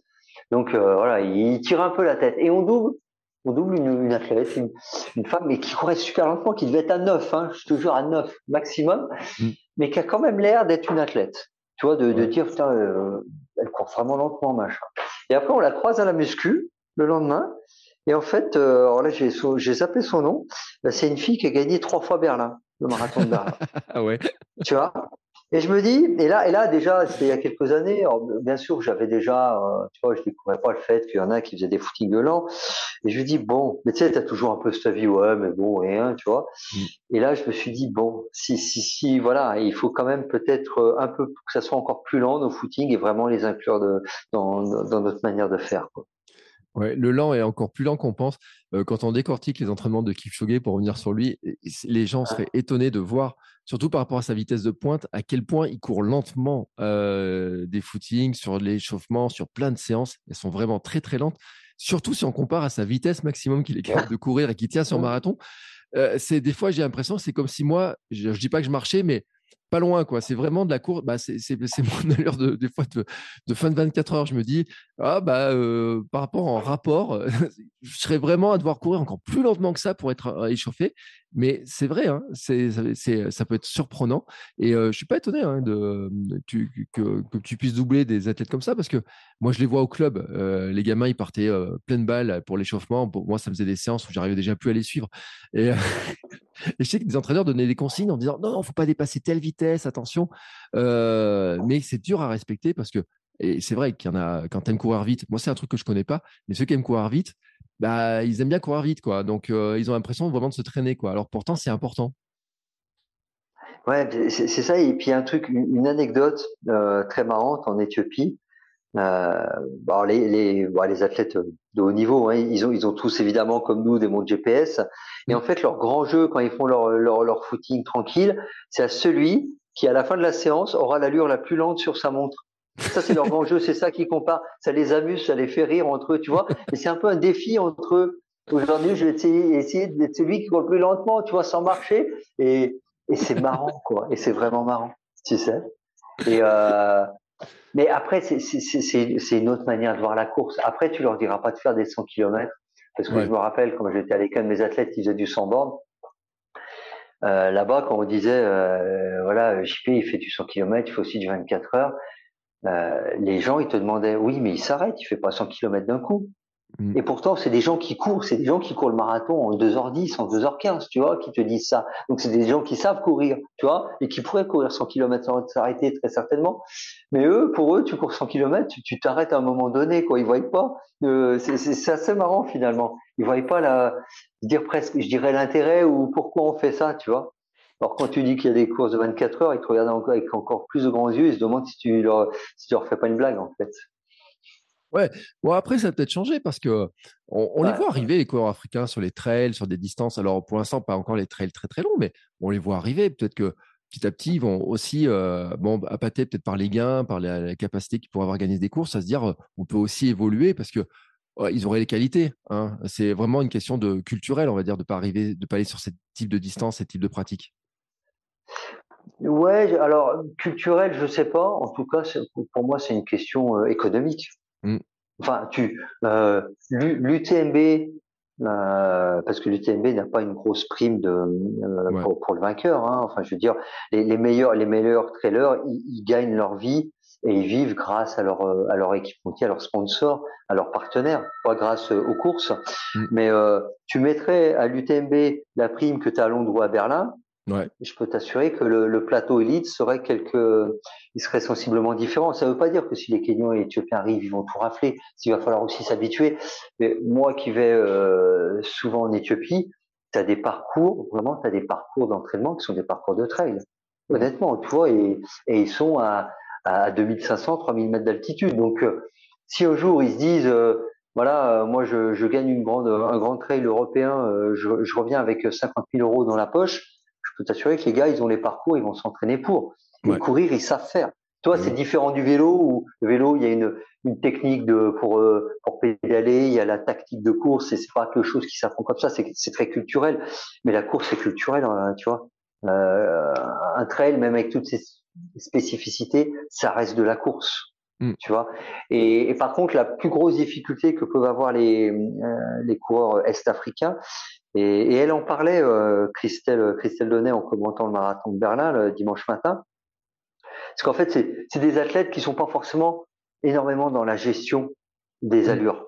Vois, à un moment, ils ont pas peur de partir plus vite que leur euh, propre corps. Mais je veux dire, là, tu as, quand même deux marathoniens qui avaient des records à 2,4, 2,5, qui ont décidé de suivre Kipchoge pendant euh, quasiment euh, 20 bornes. Ouais. Tu vois? Euh, et, ils se sont pas dit non, c'est pas possible, tu vois. Et, du coup, c'est parce que ils gèrent pas totalement bien. Donc, je pense que si on devait avoir ce type de cours arriver, les premiers essuieraient les plates en partant un peu comme des tarés. Et puis après, il y en a qui comprendront exactement comment ça fonctionne et, et se feraient pas avoir. Voilà. Mm. Euh, J'avais une question. Euh, tout à l'heure, tu as parlé du, vainqueur qui gagne. Alors, et 7h04. Euh, il a mis une sacrée claque hein, parce que le second est en 7h36. Euh, qu'est-ce que tu vois que toi la différence entre disant euh, toi qui fais en 9h38 bah, euh, je voudrais pas te rajouter des minutes. Et un coureur, tu vois. 28, 28, ouais, 10 minutes, c'est important. Excuse-moi, bah oui, parce que c'est la, fourchette des 30, excuse-moi. Exactement. et, ce 7h4, là, quand même, qui est, qui est, qui est énorme, hein. c'est quoi tu te dis, toi, comment tu, comment, c'est quoi qu'il faut, qui fait qu'un coureur arrive à une telle performance sur un 100 km comme Mio avec le dénivelé? Alors, je dirais que tout d'abord, il y a le, c'est un bon mix. Je ne veux pas dire tout d'abord. Euh, je pense que c'est quelqu'un comme tous les athlètes de haut niveau euh, qui a des capacités qui sont hors normes, mmh. qu'il a développées ou pas, et derrière qu'il les a travaillées. C'est-à-dire que le, le, mec, la fille peut être aussi doué qu'il veut, avoir des aptitudes de fou. Euh, S'il travaille pas, euh, ça lui servira pas à grand chose, et encore moins dans l'ultra très honnêtement. Je pense que voilà, euh, quelqu'un qui vit un peu sur son talent peut réussir à aller en course, je dirais jusqu'à 10 km. Sur Smith, ça devient compliqué déjà sur marathon et sur plus haut niveau. Juste sur ses qualités, son travail, c'est pas possible. Dans l'ultra, c'est totalement impossible. Mm. Mais au-delà de ça, au-delà, et quand je dis qualité, là, je, euh, je parlais notamment des qualités physiques, physiologiques, mais je pense qu'au-delà de ça, euh, c'est des gens qui ont un, les athlètes euh, hors normes, les athlètes de haut niveau, c'est avant d'avoir des qualités physiques euh, optimales, c'est des gens qui ont des qualités mentales. Je vais le qualifier comme ça, c'est peut-être un peu, un peu générique, euh, des qualités psychologiques euh, hors normes. Mmh. Parce que je pense que la différence, elle se fait là, parce que avant d'être capable de pouvoir s'entraîner sur euh, sur les intensités où il s'entraîne, sur les volumes parce qu'il a euh, Gabriel, il, pardon Gabriel, pas Gaël. Gabriel, il a, il a pas fait 70 km par semaine comme moi. Hein. Enfin voilà, mm. faut, faut, faut être assez honnête. À un moment, le, le volume, il compte. Hein. Euh, surtout, surtout dans l'ultra. Sorokin, on le voit bien. Hein. Il, il fait pas des semaines à 150 hein, comme les meilleurs, comme euh, certains marathoniens ou à 200 comme les meilleurs marathoniens. Il est bien, bien au-delà. Et c'était la même chose de Kouros. Euh, quand on lit, il raconte que voilà globalement il était à 300 350 km semaine. Mm. voilà, c'est et, et avant d'être en capacité de pouvoir faire ces entraînements là, tu as besoin d'avoir un mental, enfin une tête qui te dit bah je peux le faire et je vais le faire. Mm. Parce que il y a la capacité de faire quelque chose, mais avant ça, il y a aussi une fois qu'on te donne le plan, que tu le construis, te dire bah ouais bah ok, ça va être dur mais je vais le faire tu as plein de gens qui peut-être seraient capables physiquement, physiologiquement, de d'avoir ces volumes d'entraînement, mais qui rien qu'en le voyant, ils disant putain c'est trop, ça sert à rien, qui commencera à dire oui, mais de toute façon la qualité, euh, euh, ça compte autant que la quantité, gna, qui commencera à partir dans des débats inutiles. Ces gens-là, ils se posent pas de questions. Ils disent voilà, moi je vais le faire, c'est comme ça, tac tac, et et c'est là qu'ils font la différence. Et quand euh, il se dit je vais viser les 7 heures à bio, ce qui est quand même, enfin quand tu fais 7 heures à bio, peux penser que tu es sous les 6h30 sur du plat, tu vois, mm. quand même. Enfin, je veux dire, c'est mettre le niveau de performance. Hein. Euh, c'est que déjà, tu t'es dit, je suis capable de le faire. Mm. Tu vois, c'est un peu un parallèle euh, avec Kipchoge lorsqu'il y a eu ce fameux défi des deux heures qu'il a fait en deux fois finalement. Euh, parce qu'il y a eu le, le, défi avec Nike, puis après il y a eu le Ineos. Je pense que la première barrière qu'il a dû faire sauter, c'est dans sa tête se dire mm. c'est quand même possible. C'est possible, oui. Parce que si à un moment il se dit je peux pas le faire, le mec il pourra faire l'entraînement qu'il veut, il n'y arrivera pas. Ça, j'en suis convaincu. Mm. Et je pense que c'est là que se fait la différence entre les gens qui arrivent à faire des choses extraordinaires euh, avec des gens qui n'y arrivent pas. Tu vois mm. Et puis, euh, et alors tu vois, j'avais retrouvé une. Euh, je mettrai un lien dans Midi Libre. Il y avait une Gabrielle Noutari donc disait qu'en fait c'était la course Mio, c'est la course, un objectif de sa vie en fait. Euh, qui s'était mis à courir justement pour Mio et que c'était vraiment. Euh, enfin, on peut dire que là, on est sur de la surmotivation aussi. On a de l'hypermotivation. C'est-à-dire que c'est vraiment, euh, c'est pas une, une course qui est vraiment à part pour lui. Il vient tous les ans et autres. Et vraiment, quand il dit c'était l'un des objectifs de ma vie, au-delà de sa vie de coureur, c'est ce qu'il dit vraiment. On, voit là aussi qu'il y a une, détermination, un engagement qui est, qui est, très, très important pour justement cibler et se dire bah, les efforts que je vais faire, c'est vraiment pour arriver sur la performance de ce, sur cette course-là en particulier à qui tient tellement à cœur. Quoi. Ah oui, alors ça c'est clair, et puis on, le voit dans son regard, hein, pour ceux qui ont vu les, interviews qu'il a pu donner euh, mm. après sa victoire, euh, que on a l'impression que le gars il est, il est médaillé de Rogio, vraiment, mm. et tu le sens. Et mais alors c'est, euh, moi je le connais pas personnellement, hein, mais quand même, je m'intéresse, euh, je m'intéresse aux, athlètes et, euh, et c'est un gars du coin. Enfin, pour lui, c'est quelqu'un qui a l'air d'être très attaché à, à, son terroir, tu vois, dans, dans, le côté positif du truc, hein, pas, euh, mm. tu vois, mais qui, qui, est très attaché à l'identité culturelle de cette zone-là, de sa région. Et, et pour lui, bah, gagner Millau, c'est plus important que tout parce que c'est la course de sa région, de son identité culturelle et c'est une course fondatrice dans l'ultra, euh, euh, quel que soit, euh, même si après il y a eu l'ultra trail, dans l'ultra en tout cas au moins en France, c'est une course qui a été fondatrice et qui mmh. reste référence. Donc c'est son graal à lui. Et tu le dis, la motivation que tu peux mettre quand tu es, autant sur un objectif, bah, elle te permet de, de déplacer une montagne, hein, clairement. Et je, et je, pense que voilà, ce que le chrono qu'il a fait, il est juste totalement fou donc, tu, l'as dit tout à l'heure, on, va boucler là-dessus, mais tu as dit c'est pas la dernière fois en fait, c'est pas le dernier objectif de ce type-là. que tu, donc, ça veut dire que tu as, d'autres projets en fait. Ouais, voilà. très concrètement, c'est une expression que j'emploie souvent. très concrètement, là, du coup, je me suis remis à m'entraîner parce que j'avais un objectif et je pense que c'est que je dois maintenir ça parce que ça me fait énormément de bien à ma vie, à ma vie en, tant qu'homme, euh, à tous les niveaux, psychologiquement, physiquement. Euh, et j'aime ça, j'aime courir, sinon ça ferait, voilà, ça, ça ferait pas si longtemps que je, je serais dans, dans, dans, dans ce milieu-là. Euh, et, et maintenant que j'ai fait Mio, j'ai envie évidemment d'aller sur un 100 km plat pour mmh. voir ce que je pourrais faire avec un entraînement certainement plus poussé également euh, pour essayer de. Euh, alors je vais pas viser 7 heures, hein, enfin voilà, pour l'instant je, je verrai, euh, mais vraiment.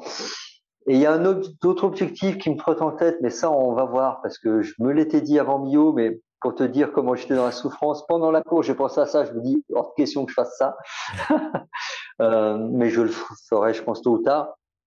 On a une petite équipe euh, de 24 heures qui se monte au, au Stade Français. Mmh. On a eu Stéphanie Giquel hein, qui nous a rejoint l'an dernier. Là, on a on, on a d'autres athlètes, deux autres athlètes qui nous rejoignent. Moi, j'ai déjà un coureur. Et en fait, quand tu es au France, tu les, les, les, les classements équipes sont mixtes. D'accord. Euh, donc, donc, euh, avec avec la grosse perf que ferait Stéphanie, hein, évidemment, euh, je me suis dit, bah, j'irais bien prêter la main. Quoi. J'irais ouais. bien prêter la main et un jour tester un 24 heures, voir euh, voir jusqu'où je peux aller sur sur ce type euh, euh, sur ce type d'effort. Tu vois, alors après voilà, je sais pas sur sur quelle sur quelle marque je partirais parce qu'il faut toujours partir sur une marque, mais voilà, je pense que je pense que si les France 24 heures 2023 ont lieu euh, dans la deuxième partie de l'année, c'est-à-dire genre à Albi à l'automne 2023, ce qui n'est mmh. pas totalement exclure d'après ce que j'ai pu entendre, mais bon, c'est plus jamais. Euh, si ça devait être le cas, on pourrait m'y voir, voilà. D'accord. Et sur un 100, du coup, sur le premier semestre. D'accord. Euh, ce qui veut dire que ça te fera encore une préparation euh, estivale ou alors tu arrives à la décaler un petit peu Ouais, c'est après, voilà, c'est, je, je, c'est ça. En fait, il faudrait, il faudrait que j'arrive à gérer deux semaines totalement off. Enfin voilà, c'est, euh, c'est, ça fait partie du questionnement. Mm. Mais après, à, à objectif exceptionnel, euh, conditions exceptionnelles d'entraînement aussi. Hein, c'est un moment, on dit, on dit jamais plus jamais, puis finalement, euh, voilà. Ouais, puis bon, la Mio, c'était les cinquantièmes, c'était le, donc c'était quand même pas n'importe lequel, hein, c'était euh, 50 ans. Euh, tu dis les championnats de France 24 heures. Enfin, c'est vrai que c'est aussi des, des, des événements. Mio, bah, tu, tu, comme on disait, hein, ça fait partie des grands événements. Tu disais que tu avais couru Margevol, Mar, Margevol, pardon, qui, qui, fait partie aussi des grandes courses mythiques. Hein. C'est des. Alors, peut-être que ça parlera pas à certains, euh, parce qu'on peut se dire, il y en a qui regardent le trail, mais sur route, en tout cas, euh, euh, qui est pas une course facile non plus. Hein. Je sais pas quel souvenir t'en as gardé, mais c'est pas une course je l'ai fait trois fois, je peux dire que les trois fois, je me dis, mais qu'est-ce que je suis venu faire là-dedans? Parce que c'est court, mais alors là, par contre, le dénivelé, je ne sais pas combien il y a de dénivelé euh, par rapport à la distance, mais euh, puis euh, niveau chaleur, tu, enfin, c'est en plein été en plus. C'est le troisième week-end de juillet, ouais, effectivement. Et j'avais rencontré des anciens, un coup sur une édition, qui me dit ouais, mais vous avez de la chance nous, on partait à 9 h Elle dit à notre époque, c'était 14 h le départ. Et oui, effectivement, on a de la chance. Euh, J'avais une question aussi quand même. Euh, J'ai oublié de te poser, donc je vais en profiter. Mais euh, sur le sur une course comme ça, tu as couru tout seul ou tu eu, t'avais pas de sueur vélo, mais tu as eu d'autres coureurs qui finalement étaient à peu près dans les mêmes allures que toi ou ou tu as passé un bon moment tout seul? Ça se passe comment un petit peu les, sur, sur, une course Alors, comme ça? En fait, euh, alors ouais, si t'as pas de suiveur, je pense qu'il y a moyen que tu te retrouves assez rapidement seul. Enfin, pas rapidement, non, je dis des bêtises. Jusqu'au marathon, euh, t'es pas seul, parce que de toute façon, tu as déjà tous les gens qui font le marathon. Il y a un certain nombre qui font le marathon, mmh. donc ouais. ça fait un peu de volume en plus, surtout euh, aux allures où j'étais.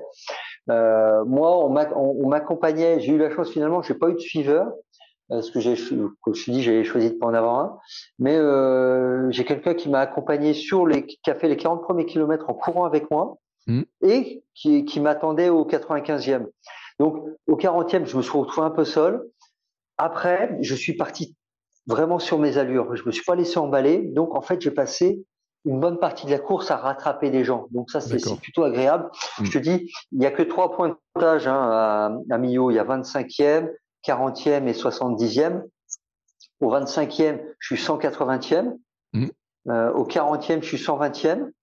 Au 70e, je suis 50e. Et à l'arrivée, je suis 35e, tu vois. Donc, j'ai passé mon temps à doubler des gens. Donc, j'ai couru, euh, alors surtout le retour de Saint-Afrique, assez isolé. Euh, j'avais des points de mire, mais qui, qui, se rapprochaient de moins en moins, parce qu'à un moment, ça reste que des points de mire. Mais par contre, euh, vu que c'est en aller-retour sur cette partie-là de la course, tu as tous les gens qui, j'en parlais tout à l'heure, qui eux sont dans le sens aller, et ben que tu croises. Donc tu es seul sans être seul, parce qu'en plus ils t'encouragent énormément. C'est ce que je disais, hein, toi tu galères, euh, mais eux tu te dis que c'est que le début pour eux, et ils sont encore là à t'encourager. Donc euh, ouais, mais je pense que si tu euh, alors après je sais pas, hein, mais en tout cas dans les heures où j'étais, en fait les écarts étaient vite importants, enfin vite. Dire il y a, y a, vite moi, je crois la, la, la, personne qui finit devant moi, non, c'est c'est la deuxième féminine. Elle me double à 4 km de l'arrivée, mais incapable de la suivre évidemment. Euh, mais tu vois, à 4 km de l'arrivée, elle finit avec euh, 30 secondes, une minute d'avance sur moi. La personne qui est derrière moi, que, que je passe 2 euh, km avant l'arrivée, elle finit une minute derrière moi. As des, les écarts sont donc tu es vite seul en fait. Ouais. Tu peux vite être seul et donc il faut ben, il faut s'y préparer. Mais c'est pour ça que moi en fait toutes mes sorties longues, par exemple, je les ai seules. Je pense que mm. quand tu fais de l'ultra, alors après, chacun sa méthode, je pense qu'il faut s'habituer à être seul. Parce que même si en même temps, souvent ce que je dis, même aux marathoniens, vous faites, vous faites Paris, vous avez 40 000 personnes autour de vous. Quand vous êtes dans le dur, vous êtes tout seul, tout seul dans votre tête. Hein. Enfin, vous avez tout le monde qui écrit autour, c'est dur pour vous, donc euh, vous y pensez pas. Et, et, et je pense que c'est une bonne chose. Quoi. C'est, euh, il faut se préparer à être seul et il faut se préparer à souffrir. Moi, avant même d'avoir mal aux jambes, je me dis, tu vas avoir mal aujourd'hui. Tu peux pas finir une course comme ça sans avoir mal et sans avoir une vraie douleur physique. Donc euh, voilà, il faut, y a des choses qu'il faut accepter avant et pas se dire ça va passer crème. Surtout, c'est vrai que sur une telle distance, euh, bah écoute, c'est euh, en tout cas j'étais heureux de débriefer ce, ce, 100 km avec toi parce que c'est vrai que c'est une course mythique. Le, il y avait plein de monde, plein de monde. J'ai des anciens invités qui participaient. Euh, qui ont eu euh, chacun leur petit lot de blessures, leur lot de difficultés, et, voilà, qui, mais qui, qui l'ont fini euh, à leur manière et certains très enfin très dans, dans, des temps qu'ils n'espéraient pas, certains dans des temps qui qui qui espéraient aller un peu plus vite. Et euh, c'est vraiment une course. Euh, quand on regarde, c'est vrai que moi, 1700 participants, je t'ai dit hein, tout à l'heure, euh, il y, a, y, a, quand même, ça fait beaucoup de monde. et c'est, on voit qu'elle elle attire. En fait, il y a, y a, vraiment, et, elle attire beaucoup de monde parce qu'elle est vraiment emblématique. Il y a le lieu, il y a l'histoire, il y a le viaduc, il y a bon la distance bien entendu, même si on sait que là c'est pas pour faire un temps, mais c'est vraiment tu, tu dis bon, est-ce que c'est une course que tous les coureurs doivent cocher, je ne sais pas. Mais en tout cas, ceux qui s'intéressent un peu à ces distances-là, il faut y aller une fois au moins.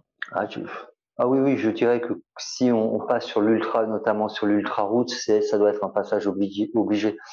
D'ailleurs, j'ai commencé à chauffer Guillaume Ruel. Je dis voilà, mmh. ça, ça, serait bien qu'on te voie faire un, un, beau record ici, quoi. Voilà. J'ai vu que tu as mis un petit message euh, en, story. Euh... Il, a, il, a, répondu, hein, il a répondu, il a dit c'est une idée. Je pense que c'est le, c'est le, c'est le genre de garçon qui, euh, qui s'y plairait beaucoup. Parce que c'est le c'est un garçon qui, qui ne se limite pas et donc voilà, même si les 6h28 de Belloc ont été faits à une autre époque où visiblement c'est sans remettre en cause les, Mm. Euh, les, les, les, qualités de coureur de Belloc et qui est, le recordman hein, de, du nombre de parties, du nombre de victoires avec 7 et du, du record absolu à Millau. Mais c'était une époque où peut-être le, visiblement le tracé était pas tout à fait le même et pas mesuré avec autant de soin. Donc euh, voilà, il y a, y a, des discussions autour de ça, ce qui n'enlève rien, parce que d'ailleurs depuis 92, aucun coureur n'a couru en moins de 7 heures. Donc déjà, les 6h4, les 7h4 de cette année sont phénoménales et redescendre sous les 7 heures serait euh, exceptionnel. Ouais. Mm. Euh, rappelons Guillaume Ruel, pour ceux qui ne savent pas, euh, c'est recordman de France, hein, 6h19 hein, sur le 100 km. Euh, ceux qui veulent faire des maths, et... essayez de regarder le temps que ça fait et... km. Et recordman d'Europe du 50 km aussi. Ouais. Euh, donc voilà. Et ceux qui sont intéressés par regarder les temps et ils se disent, bah, disons que je dois courir à cette allure-là pendant 100 km. Ouh! mais tu sais, j'avais fait la même remarque à, Bruno Hobby. Je lui ai dit, mais tu as couru 24 heures à plus de 10 km, à 10 km heure. Il me dit, bah, bah oui, c'est à peu près ça. Euh, j'ai dit, écoute, euh, j'étais impressionné. Mais c'est vrai que quand on regarde après les, les méthodes d'entraînement, c'est surprenant de voir Hein, les méthodes d'entraînement sont totalement différentes. Et c'est très intéressant d'en parler avec toi, de voir aussi que parce que c'est vrai que j'avais plein de questions de gens qui me disaient, mais est-ce que les entraîneurs ont des entraîneurs Tu vois, tu as, très bien répondu aussi à, cet aspect-là. pour finir, on va juste redonner le lien parce que bon, tout le monde te connaît. Hein, tu vois, j'ai même pas fait les présentations. Moi, on va dire, j'ai fait en intro. ceux qui veulent te suivre, on te retrouve où? Qu'est-ce que tu fais maintenant? Alors euh, maintenant, en fait, vous, vous, me retrouvez simplement euh, parce que je j'animais un podcast qui, mmh. qui s'appelle Dans la tête d'un coureur. Euh, J'ai arrêté à la fin de la saison dernière, c'est une quatrième saison pour voguer vers de nouvelles aventures euh, qui vont prochainement sortir. Donc vous, vous, me suivez tout simplement sur mon Insta. Frédéric Belouze, voilà, vous me trouvez tout simplement et vous aurez vous aurez tous les liens pour les nouvelles choses qui vont sortir très prochainement. Ouais, j'ai vu qu'il y avait un. C'est quoi C'est un projet C'est l'entrepreneuriat euh, C'est lancer quelque chose de nouveau? Ouais, exactement. Ouais. Toujours évidemment dans le dans le domaine du sport, euh, toujours euh, en grande partie en lien avec la course évidemment, parce que ça reste mon, mon milieu, mon milieu de, de, prédilection. Ben oui. Eh ben écoute, je te remercie beaucoup pour le temps passé avec. Bah, c'est moi qui te remercie. C'était vraiment super top. Et puis de voir un petit peu ben, l'envers du décor, de, comprendre aussi, parce que, il faut le dire, hein, tu as, beaucoup euh, documenté sur Instagram, pour ceux qui voudraient revoir, euh, tu as beaucoup raconté dans les vidéos euh, bah, ta préparation, comment ça se passait. et c'était bien de, voir, justement, d'en discuter, de voir où tu en étais. Je te souhaite quoi, une belle fin de récup avant de reprendre. Je sais pas quand est-ce que tu as prévu de reprendre? Bah, là, là, ouais, bah, là, là, je me suis dit deux semaines totalement off, au niveau course à pied, vraiment, vraiment off, off. Après, je me referai deux semaines juste footing, et après, je vais repartir sur des choses un peu dynamiques. Mais il n'y aura pas de compétition euh, avant la fin de l'année. Là, je vais, je vais prendre le temps de bien me remettre d'aplomb quand même, parce que je, voilà, c'est, ça a été quand même costaud pour moi, euh, et je, je veux pas, voilà, griller, euh, griller les cartouches. Voilà, il faut, il faut, qui veut, qui veut voyager loin, ménage sa monture. Et avec, et avec l'âge qui passe, l'expérience qui arrive, on, on sait que c'est de plus en plus vrai. ah, il parle comme un vieux papy. Je suis sûr que tu es plus jeune que moi en plus. 47, 47, je sais pas. 47 Ah non, moi j'ai 46 ce week-end. Ah bah écoute, ah, bon, bah, parler comme un vieux papy alors, c'est bon. Euh... voilà, nickel. bah écoute, en tout cas, merci beaucoup, beaucoup, beaucoup euh, pour le temps passé avec nous. Bien sûr, je mettrai tout lien dans les notes de l'épisode. Euh, comme je te dis, je te souhaite une récup et puis des, beaux projets, hein, sur, euh, que ce soit entrepreneuriaux, sportifs, familiaux, amicaux, toute belle continuation. Et puis, nous, bien entendu, bah, écoutez, on se retrouve la semaine prochaine pour un nouvel épisode. Et là, je peux le dire, l'invité, c'est moi la semaine prochaine. Ce sera le bilan en 24 heures. Donc, euh, je, prends le micro tout seul, hein, cette fois-ci. Mais là, je peux dire que ce sera moi l'invité la semaine prochaine. Voilà, c'est mon petit, euh, mon petit avantage à moi. C'est moi qui prends les commandes. Allez, sur ce, belle, euh, belle récup, Fred. Beau projet. Merci beaucoup encore. Et puis, nous, on se retrouve la semaine prochaine. Ciao, ciao. Salut Bertrand, merci beaucoup.